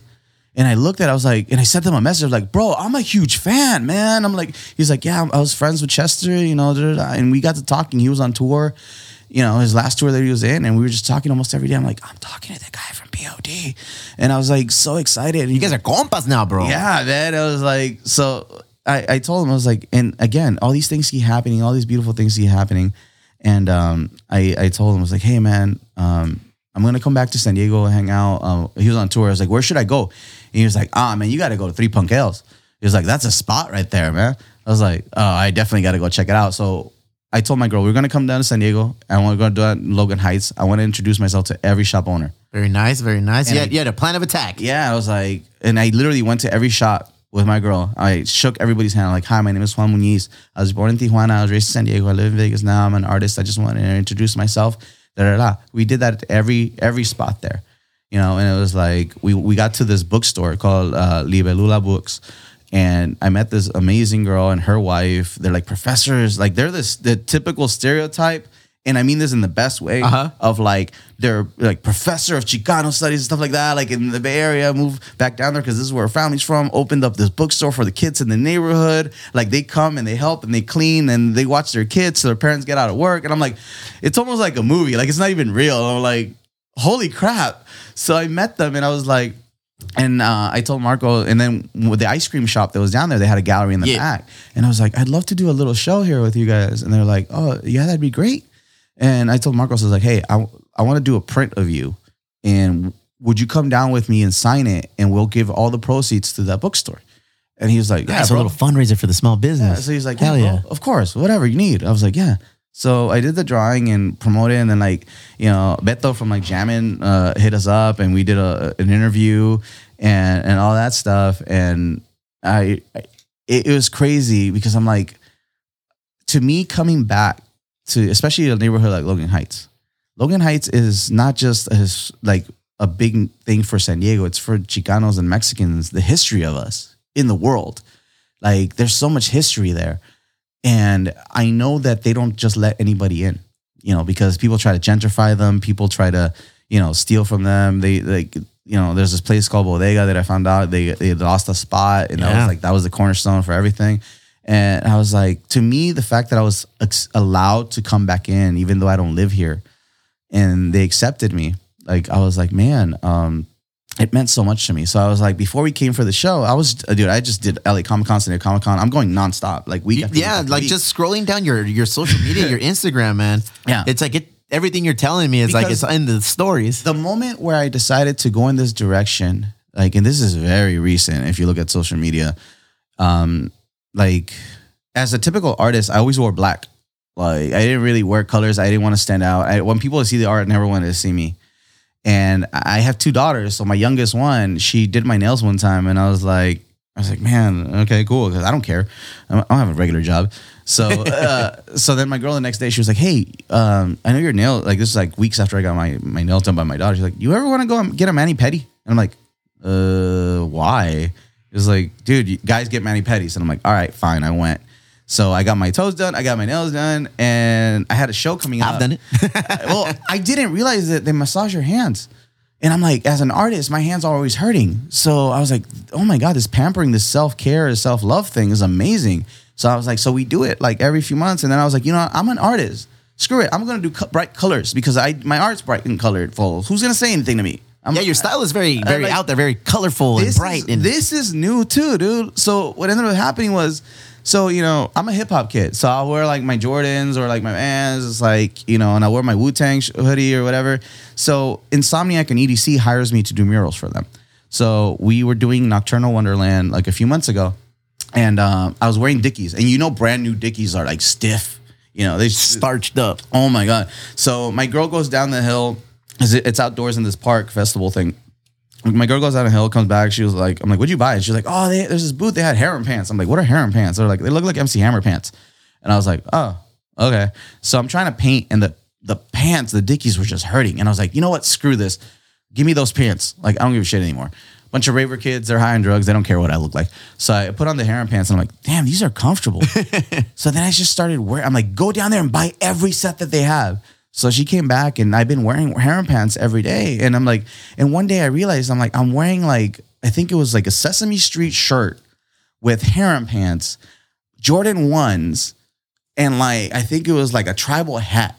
And I was like, and my- girl was like, "There's a place where you could find glasses because I'm blind as shit." She was like, "That because my glasses were just like Buddy Holly glasses, like the typical ones." And it was like, and she's like, "Well, this place has glasses. They're forty bucks. They're prescription. You can get every color on the rainbow." So I was like, "Fuck, get every color imaginable."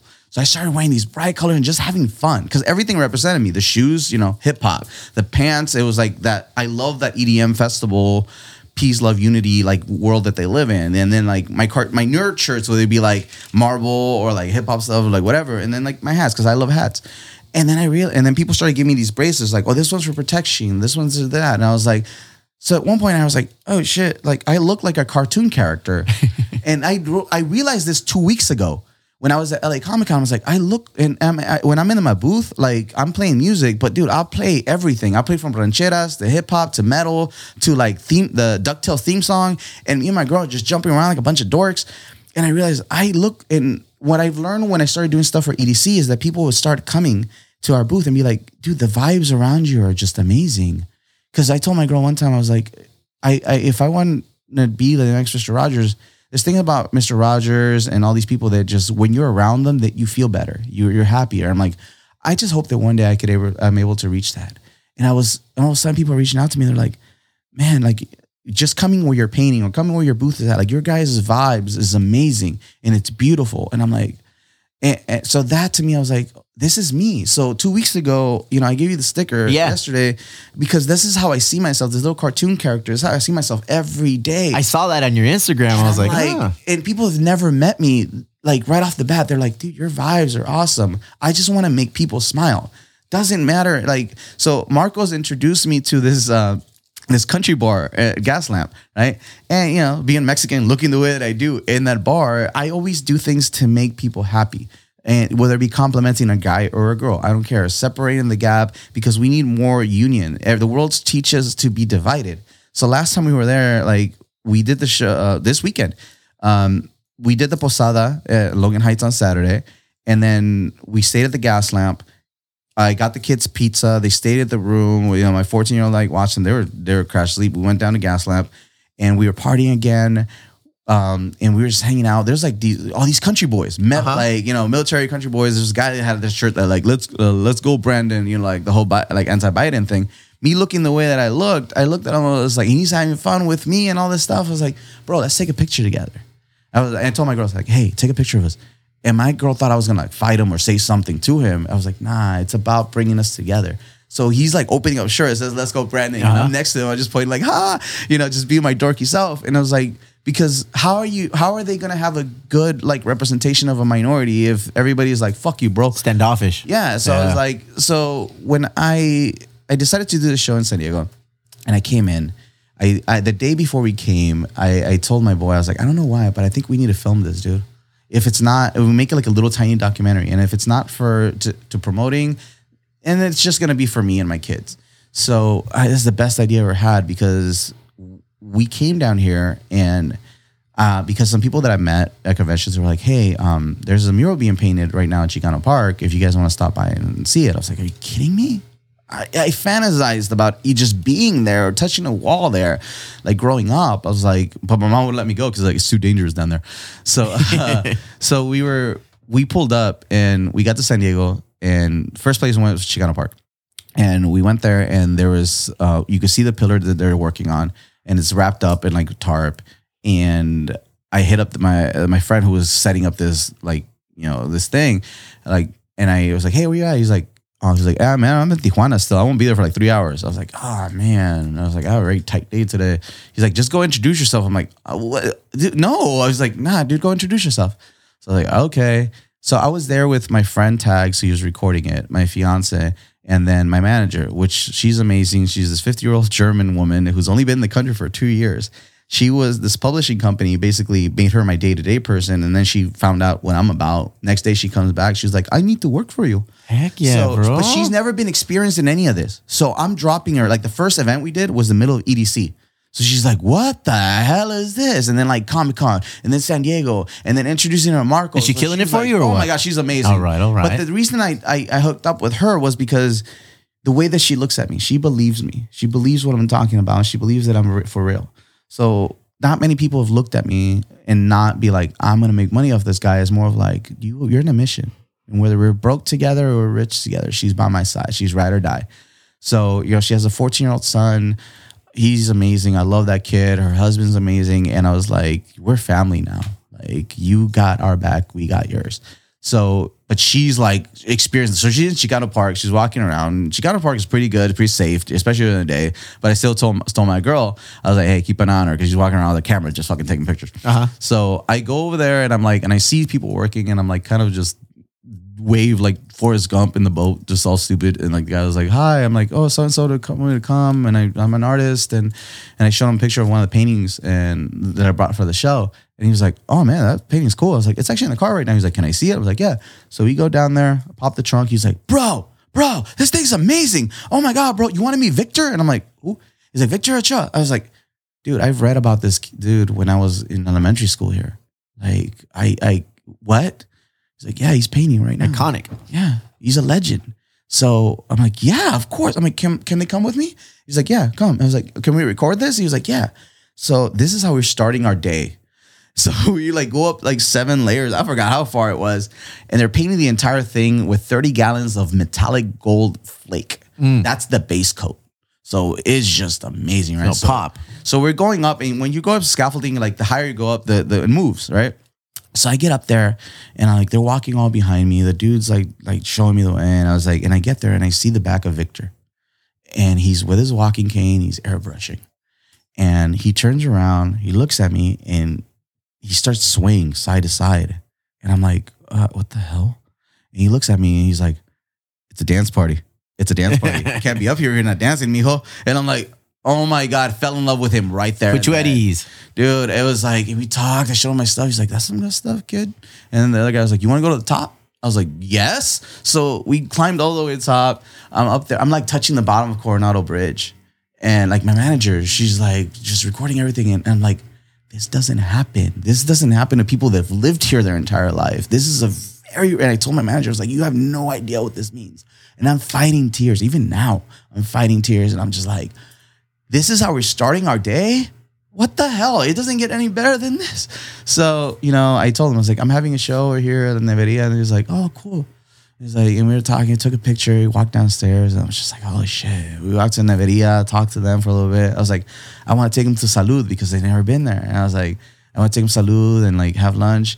And then I, because of Marcos, that he introduced me to Herman from Tribal and stuff like that. And I hit up, when I was 16, when I was leaving Vegas to go over there, all my cholo homies like, oh, you gotta get your San Diego tattoo, homie. You gotta get your placa before you leave to represent. I'm like, I'm not getting a backyard tattoo. Like, I'm 16, dude. I was like, I'm not. Because they're like, oh, we gotta do blast your stomach. I'm like, nah, screw that.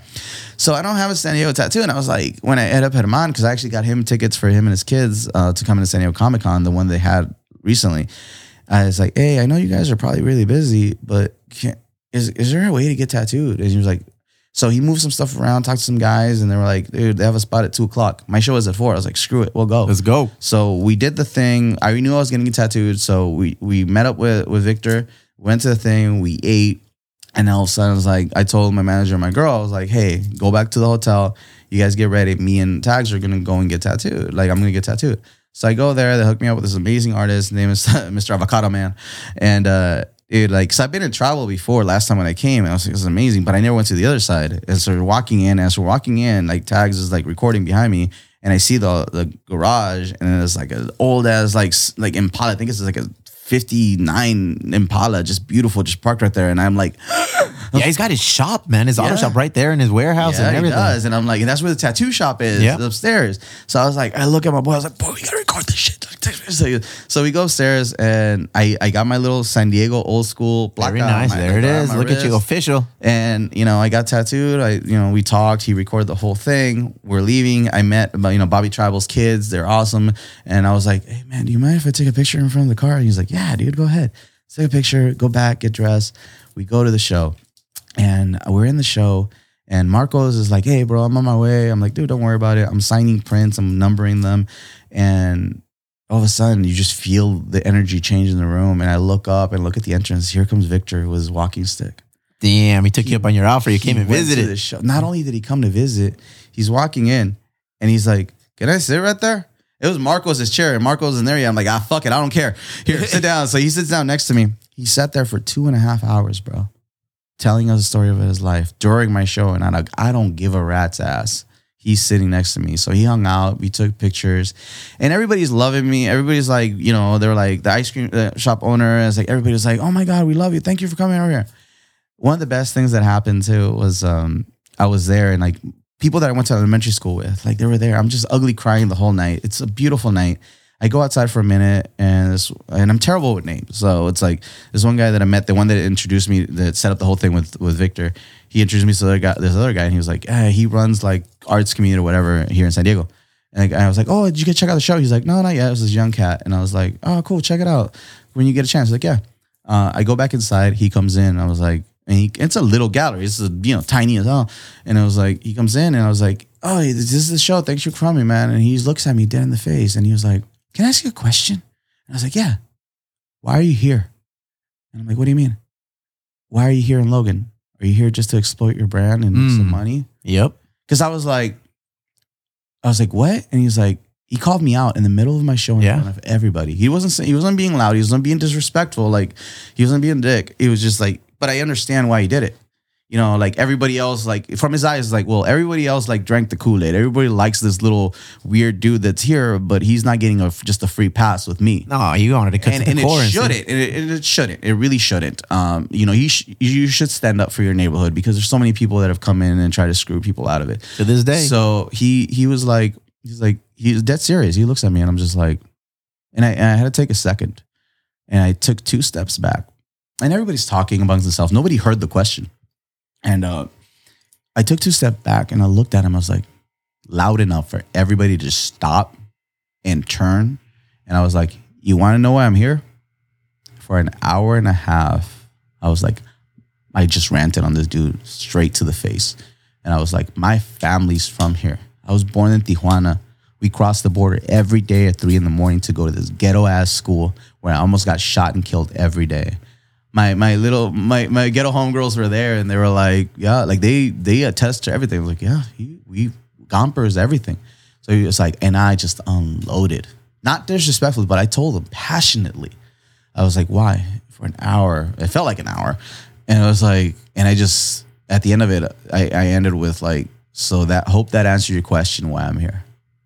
So show ended, it ended. What'd he say? Walking, well, he didn't say anything then. He, we were walking out of the little gallery and he like shakes my hand. He's like, man, thank you. Thank you for doing what you do. I needed to hear that. This neighborhood's got your, bla- you got your back, whatever you need. And I was like, cool. I'm like, I didn't want it to be that easy where I could just walk into this neighborhood. I knew it shouldn't have been. and it isn't. And And, it you isn't. realized and you found out that So, it isn't. Here's the thing. Like, so we are hanging out, partying, we we go down to the bar, and now it's time to party, right? So um, you know, it was just beautiful. Mark was like, Hey, we're gonna go downtown. There's something going on. I was like, Yeah, I gotta take my people, you know, cruise around here, hang out. Uh, then we're gonna go to Three Punk Ales. Uh, so that was the those are the things. Like we were gonna come here and hang out. And uh, all of a sudden it was like, we're there and all my people are hanging out. And I was like, and I they're we were by Salud because they wanted a beer. And I was like, um, they're sitting down and I told them all, I was like, because my, my girl asked, like, why did you go into that rant? And who was that guy? And I told them what he said to me. And my girl and my friends being who they are, I was like, where the fuck is he? We're gonna fuck him up right now. Cálmate, ca- hey, And I was like, say no to violence, I was like, relax, I was like, relax. I told him, I was like, because you know they got my back, and I was like, no, I'm like, I'm happy that he did what he did, because not uh, I when I finished that whole thing, I looked to my right, and my boy was recording the entire thing. nice. So documented. Yeah. so uh, yeah, it was, like I didn't know he was. I mean, I knew he was recording, but I at that moment I was just tunnel vision. So we did the whole thing, and then you know that the rest of the night we were just partying. You know, it was beautiful. We were hanging out and all that stuff. I'm friends with the guy now. It's like anything you got, you need. It's like this block's got you. So my goal is to eventually come back and like, because when they told me about um, you know La Bodega, I they're telling me it's like, yeah, that was the spot. Everybody benefited from it, but that was the spot that everybody come from. Da, da, da. And I was like, and I look over my manager, and she was just like, gives me a look. She was like, I already know what the fuck you're thinking, and I'm like, mm-hmm. Because you imagine, and not to sound like a douche, because I have no ego. Because my parents beat the hell out of that ego, like you ain't shit, that kind of thing. So I have no ego, and but can you imagine this storyline? Like this kid from Tijuana to San Diego, moves to Vegas, goes through all this stuff, makes it as an artist. It is ba- his career is barely about to take off, but it's it's you know it's going in that direction. is on the right Everybody direction. sees it. Everybody knows it. I'm I'm hooking up with you. I'm hooking up with the right people. Just ex- he got accepted in his old neighborhood, and he does this show, meets the people that he meets. Victor like gives me the nod, like bro, you know you're part of this now Approved. you know and you know i do that whole speech i do this whole thing. And imagine if that guy gets to come back and help the neighborhood by opening up a spot. Damn, homie, did you just pitch a movie idea right now? Was that a part of that? dude. So no i actually have a children's show too that i'm working on to pitch. And it was it's a mixture between uh, mr rogers bob ross sesame street blues clues with me as the host. And it's for kids. And it's something that we're working on right now. And it's like i'm paying for everything myself. But now it's like i kept falling in love with san diego more and more that i already did. You're coming back, huh? This, Yeah. this is gonna be your your home. Here- so here's a it's, it's always been my home but it's like so i have i bought a house in vegas. That was the craziest thing. Through my art i was able to buy a house in the white side of town in vegas. And uh, the relationship with my parents was still harsh like even this year it was, it was harsh. Like we didn't talk for because when i bought the house i was so proud of myself. You know uh, i bought a house with just my art and it's a nice house in the white part of town you know and my parents they didn't give a shit. They didn't care. They didn't even offer to help me. And it hurt. And i stopped talking to them for a long time completely. And because we didn't talk that much anyways but it was completely i stopped and i was like and I, I had to go through a lot of meditation. I had to go through a lot of things and i realized i, I life is too short to hold anger you know it's not mejitos they don't change the way they think and that's bro, perfectly yeah, fine Yeah. but you know what? I don't have that much time in this world left with them. And whether to this day they still haven't actually said the words "We're proud of you," and I don't need them to, hmm. because I'm proud of myself and my kids. And that's all that matters. I mean, if one thing COVID taught us is that, you know, Yeah. like you just got to realize that So, everything has a beginning and an My end. kids know that I'm, you know, their dad's Mexican. They likes lowriders. I have two lowrider bikes. I have one lowrider bike in the living room. It's my Coco bike. My my homeboy airbrushed it. Badass bike. I made it for my niece because she loved that movie. So she passed away. So I have my Coco bike. That's the show bike. So I have it there, and like I have the other one that I ride and stuff like. Cause I'm a huge Disney freak, so I have a haunted mansion one too. So my kids knew that, but they're you know they live that that life of like you know they never experienced this. You know, their mom eh, comes from Utah. It's kind of a boring background in history, like with them. You know, it's like, but I wanted to be like, look, I want, I'm falling in love with this town. I'm uh, like re-falling in love with it. I think the best thing to, because then I got invited to do the pop up here at Three Punk Ales, and then I find out I thought it was on Saturday. And then like Chicle was like, nah, dude, it's Sunday. And I was like, oh my God, that's even perfect because I'm in the Posada in Logan Heights. I want to take my kids to go experience it. Lowriders and the bookstore and just air, all the beauty that's there that we keep falling Your culture that you- yeah. And I was like, because they don't have anything over in Vegas, like that we could do this. Like we, you know, they go to my parents' house, all this other stuff. You know, they they've experienced little things like that. There's a Day of the Dead festival, but it's kind of weak. Uh, and so I was like, dude, I got to take him down there. So I we drove down here. We got here um, the other day on Saturday, and when we first got here, before that we went to the hotel, I took him to my old neighborhood. I took him to Gompers. I took him to, to Lincoln. You know, to Green Cat Liquors. It's right in the corner. And I told him, I was like, when I was a little kid, I would walk to Green Cat Liquor because our house was four houses down, and with the pennies because I wanted a nutty bar.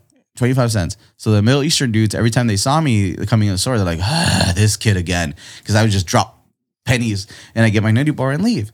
So we went there to the neighborhood, I showed them the first house we was, which wasn't a house. It was when we first moved to the United States, it was like somebody owned a garage that turned into one bedroom, studio, kitchen, whatever, for six people. That's where we lived. So I took them there. I was like, that's where all of us live. Abuelo, abuela, my you know, tío, like all we lived right there. And then we moved to this house. We literally moved around the corner. We had this house. It was another ghetto ass house. And then like this alleyway. This was my alleyway. This was the alleyway where I was like, I would tag and da da da. And I showed them all that stuff. And I was like, look, we're very blessed. And I worked very hard so you guys don't have to live like that. But I want you to know where you came from. Reali- reality check for the kids. A huge reality check. Next thing was I took him to the Gaslamp Hilton, like at Bayfront, and I like I upgraded the room and we got a pimp room, right? So it was like that's where I came from, that's where I am now. And it was like, and they were just like, my kids are, you know, they're grateful, they're thankful. Right now they're by the park where they're playing. And it was just like, and they I took them to to Logan Heights, and they fell in love with it, and the neighborhood fell in love with them. And my little one, she looks white as hell, but she's the most Mexican white kid ever. And you know, she's the she's the crazy, like just awesome kid. And then the other one's 14 years old, and you know, she's like the emo artist, quiet, like still personality. She has a good personality, but it's like she's very shy. Uh, little one, right off the bat, you're like just a million. They're a perfect representation of me. Like the like the oldest one is me, the little one's me, but they both got each side of me. So it's like they fell in love with it. They love Belmont Park and just taking them all around. And I was like, being able to show them that, and I'm like, I know I love my house in Vegas. I do, and it's amazing, and it's a lot cheaper than here. you know, I I, I have Welcome back to San Diego, bro. but but my girl knows. She was like, we're looking for whether it be a storefront or a gallery or whatever. We're trying to find something that I can that I can do. And then because the plan is to keep the house in Vegas, and then when I'm like old and like about to retire, which I'm never gonna retire, but like I need to have my my fantasy home. My fantasy home is in La Jolla. Like, you know, because that's where my brother and my sister used to work with. So we would go pick them up in the bus. And I'm like, yeah, this is where white people live. So that's a fantasy home. But I want I, I want and need a spot for my soul in Logan. And it was just whether it be a big big ass spot. And it's not that I'm trying to replace level La Bodega or anything like that. But if the neighborhood needs that and I could provide that, I'm not there, man. I don't have a ton of money in my bank account. I don't care. I stopped caring about money a long time ago. And the moment that I stopped caring about money and started focusing on this journey, the bills were paid and I didn't have to worry about it. You know, things would just happen where things are, so I don't I don't care about creating a brand that's like, you know, my stuff is sold in hot topic and all that stuff and the toys are nice and everything's fine. But that's not what it's about. It's about me getting the message out there. The day uh months months ago, I bought a, a red cardigan, like a Mr. Rogers wore. And I posted a picture of it and um on on on all social medias. And I was like, I, I can't I haven't worn this because I can't I haven't earned it. You know, Mr. Rogers passed away, his wife passed away. There's no I've never earned it. But the book Radical Kindness was written by Angela Angela Santomero, and she actually is also the creator of Blue's Clues and Daniel Tiger. She was a protege of Mr. Rogers, so I didn't know that. And I wrote when I read the book, I, I wrote on Twitter, I'm like, "Damn, Angela, like, thank you so much for this book. It's amazing." She wrote me back. This is a couple years ago, and I, she, and I started like, I'm like, dude, I'd love to work with you. To do something. She was like, legally because she works for like Nick Juniors and all that stuff. She I can't submit anything to her. So after years of me like bugging her and she's just looking at my stuff, she was like, she kind of started slipping me emails and stuff like that. and um, but I've never even emailed anybody that she told me about. But I was just, I was just showing her like I want to be a good helper because Mr. Rogers, one of the biggest things that he says was like when he was a little kid and he saw tragedies, his mom told him, I was like, look for the helpers. There's always helpers. Also, he said there's three ways to succeed. One is to be kind, two is to be kind, three is to be kind. So when the fact that Angela even knows I exist, I was like, man, that's that's insane. And I posted that picture. I was like, I don't, I, I can't, like, I haven't earned it yet. I don't know if I ever will.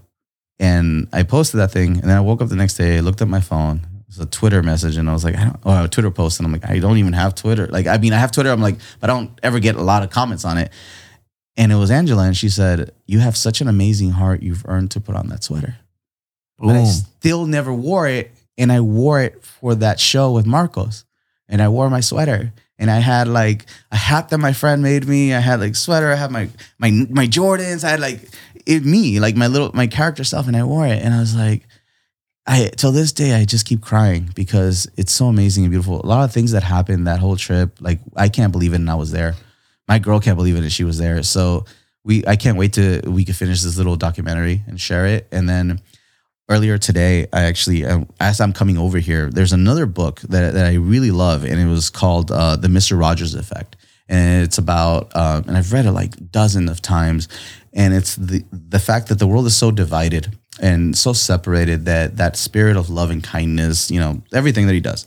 So the the person that wrote the book started following me on Instagram yesterday, and I sent them a message today. I was like, "Your book is amazing." So this is what she wrote me. She said, "I love you. I love your photo of you in your cardigan. You bring kindness and beautiful art into the world. You have earned it. Mr. Rogers will be so proud of you." El vato. Man, it's awesome to hear your stories and just the whole transformation of you taking everything that's been put against you, Yeah. all the negative, turning it in, put it into a little machine and watching what comes out on the other end. And on the other end is you His I- I, product, know bro. I've been talking a lot because that's. I mean, this is my first chance that I was able to share this story completely with somebody. Um, and I don't want to take too much of your time. And I know my kids want to go party, but I I wrote a book um recently, and it's called uh.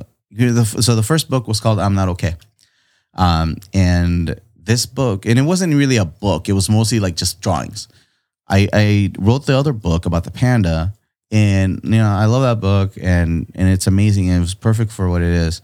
But when I was talking to my my manager, I was like, we need to write a book for kids. I was like, you pick the theme, and it's got to be about mental health, whatever you want to do. So one time, I, I I my girl is at work, she's a nurse, and my kids are in school. I was like, I want to write a book because uh, about the feeling of that that blah feeling. I'm like, and I just kept thinking, I was like, we all have that feeling when we wake up and we just feel like we're in a funk. We don't know why or how or where it comes from.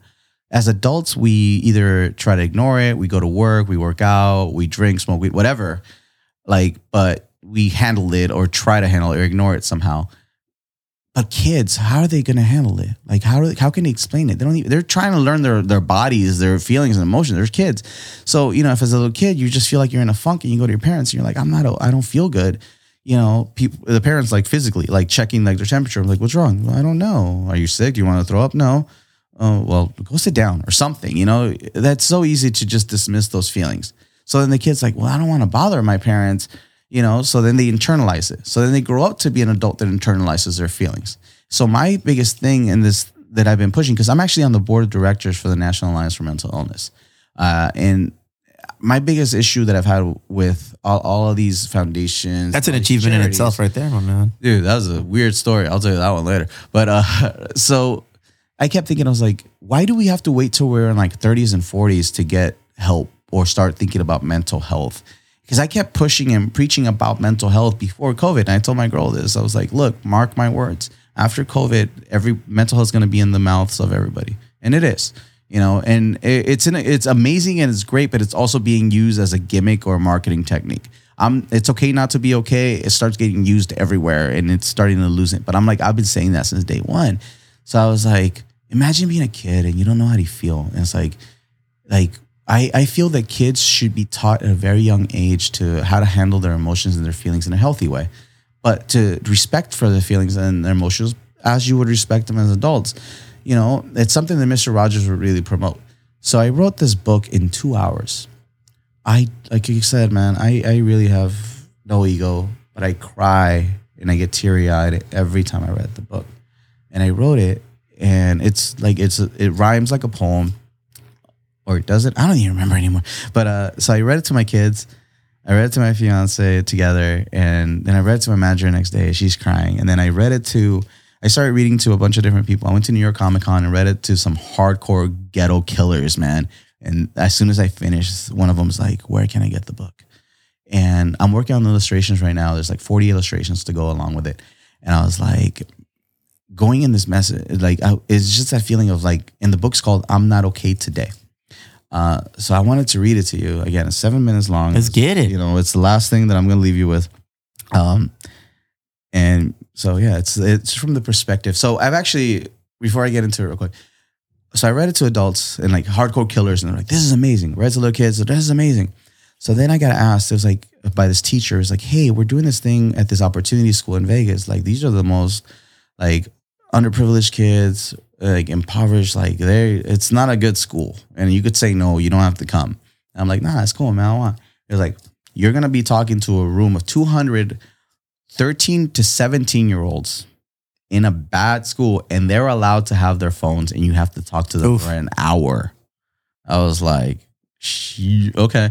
So I get there and I'm talking about all the stuff and I'm telling the cool stuff like, hey, I work with Jabbawockeez. I've done stuff with the phone.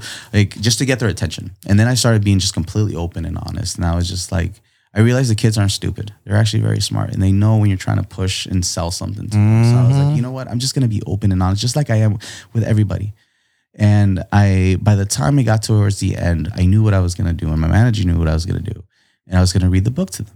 And I told him, I said, like, so by the time I got there, I was like, I wrote this book, and it's about that feeling when you're just in a funk. And I actually have a pitch the way that I do it, to where it's like, as soon as I start doing, like, my fiance and everybody else is like, I know what this fool is doing. So it was like, and I actually did it after the gallery show in San Diego on the street in front of the ice cream shop. So it was like, it was the idea. It was like, I, it always starts like this. I'm like, have you ever had a feeling where you're just like, you're just in a funk? You don't, you don't know why you're feeling a funk. And I like all the kids in high school are like, oh yeah. I was like, you know what? Let me tell you a secret. Adults feel like that too. We just lie better than you guys. It was like we try to cover it up and all this stuff, but you know, it's it's hard. So I wrote a book about that. And do you guys mind if I share it with you today? And the entire auditorium was like, yes, right. So I was like, okay, here it goes. I woke up this morning and I wasn't feeling okay. Don't really know what's wrong with me. It just feels like a strange kind of day. I wasn't sad. I wasn't mad. I just didn't know what to do or say. I don't like feelings that I don't understand. I just know that I don't feel okay. I was thinking and thinking, but it made me more scared. Should I tell my family and friends? And if I do, would they even care? I don't want to bother them or make them feel upset. Maybe if I ignore this feeling, it's something I will soon forget. Maybe if I don't think about it, it'll quickly go away. I just don't know what to do. I just know that I'm not okay today. Maybe if I start drawing or playing games or running real fast, this feeling won't be able to catch me because it surely cannot last. So I played and I ran. I used all my imagination. I pretended to be a pirate. I was an astronaut. I was the king of my own happy nation. I was pretending to smile to be happy and joyful today. I did everything I could to forget that I don't feel okay. But it seems like no matter what I do, this blah feeling won't leave my side. So I get up and go to a place where I like to hide. I cried and I screamed till I ran out of things to say. I started thinking something's wrong with me. Why can't I just be okay? All my friends seem to be happy. They don't feel the way that I do. What have I done to deserve this? I just know that I'm feeling blue. I don't want the ones that love me to be disappointed in me because I'm not feeling okay. Should I just pretend to smile for others and just go about my day? Should I pretend to be happy? Should I pretend to be well? Should I continue to put on a show and hoping that others can't tell? Should I just hide forever so I don't make my friends upset? Should I go far away until one day about me they forget? I really don't know what to do to fix me or become better today. I just don't want to feel broken. I just want to feel okay. I feel like maybe this is it. I'm always going to be uh, feeling like I'm in a slump. Maybe I'll pack my stuff and go live in the city dump. Live amongst all the things that are broken, the things that just don't matter. I'd rather be not okay alone so I don't make those around me sadder. I will live alone in this new home of trash, this dump where I get lost more and more every day. I will finally be in a place where it doesn't matter that I'm not okay today. And right at that moment, my closet door opened up, letting the bright sunlight shine upon my face. It was mommy and daddy. Where were you? We were looking for you all over the place. We looked for you in your room, in the backyard, the kitchen, on the stairs. We looked for you everywhere. You had us both really scared.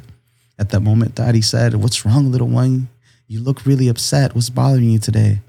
With tears running down my cheeks, I said softly, I don't know, Daddy. I just don't feel okay. I try really hard to figure out what's wrong with me. I'm scared because I don't know what's going on inside. I just want to go far away and be not okay by myself and hide. I didn't want to bother you two. I don't even understand why. This feeling is so overwhelming. It just makes me want to cry. What's wrong with me? Am I broken? Am I weird? Am I strange? Is there some is there a place I can you can get a better child that's not as messed up as I am, like a return kid place where I could get exchanged? I'm sorry for feeling like this. I can't I wish I could make it go away. I'm sorry I'm not perfect. I'm sorry I'm not okay. I closed my eyes and sadness overtook me with tears flowing like an open garden hose. And right when I felt at my saddest, I felt something come close. Daddy put both arms around me while mommy held my hand. She wiped the tears from my face and said, I'm so proud of my little man. Proud? How can she be proud? I thought with confusion. Did she not hear what I said? I'm broken, not okay. Something is wrong with my head. She looked at me with eyes full of grace. My father held me tighter with a smile upon his face, and he said, Son, no one is perfect. We all have our good days and bad. Some days we feel happy, some days we feel sad, some days mad, some days blah.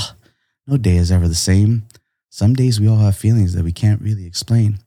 Just know that we love you and always will care and never feel alone because for the ones that love you, you can always share. Mommy said, no matter the feeling, confusing or not, we will always be there for you because our love is what you got. Daddy said to me, we both feel like that from time to time. You're not broken. You're not strange. That's just not true. You're perfect the way that you are, and there's no better child than you. It's okay to feel feelings. You don't have to ignore them or pretend they aren't real. It's okay to laugh, to cry, to be proud of all that you feel. It's okay to share what's inside you. You really don't need to fear it. And those who care and love you, I guarantee you, we all want to hear it.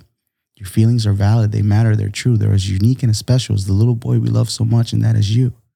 So I held my parents close and finally felt like I can share my feelings and all that I have to say. But most important of it all, I learned that it's perfectly normal to not always be okay. Juan Muñiz, bro. That's awesome. That's that.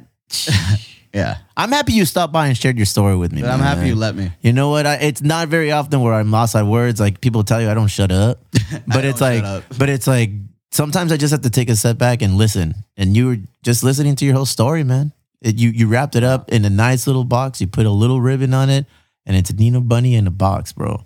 Juan Muñiz, thank you for stopping you. by. Where can we find your me. stuff? Where can we support you? Where can we do? Where can we follow your your journey?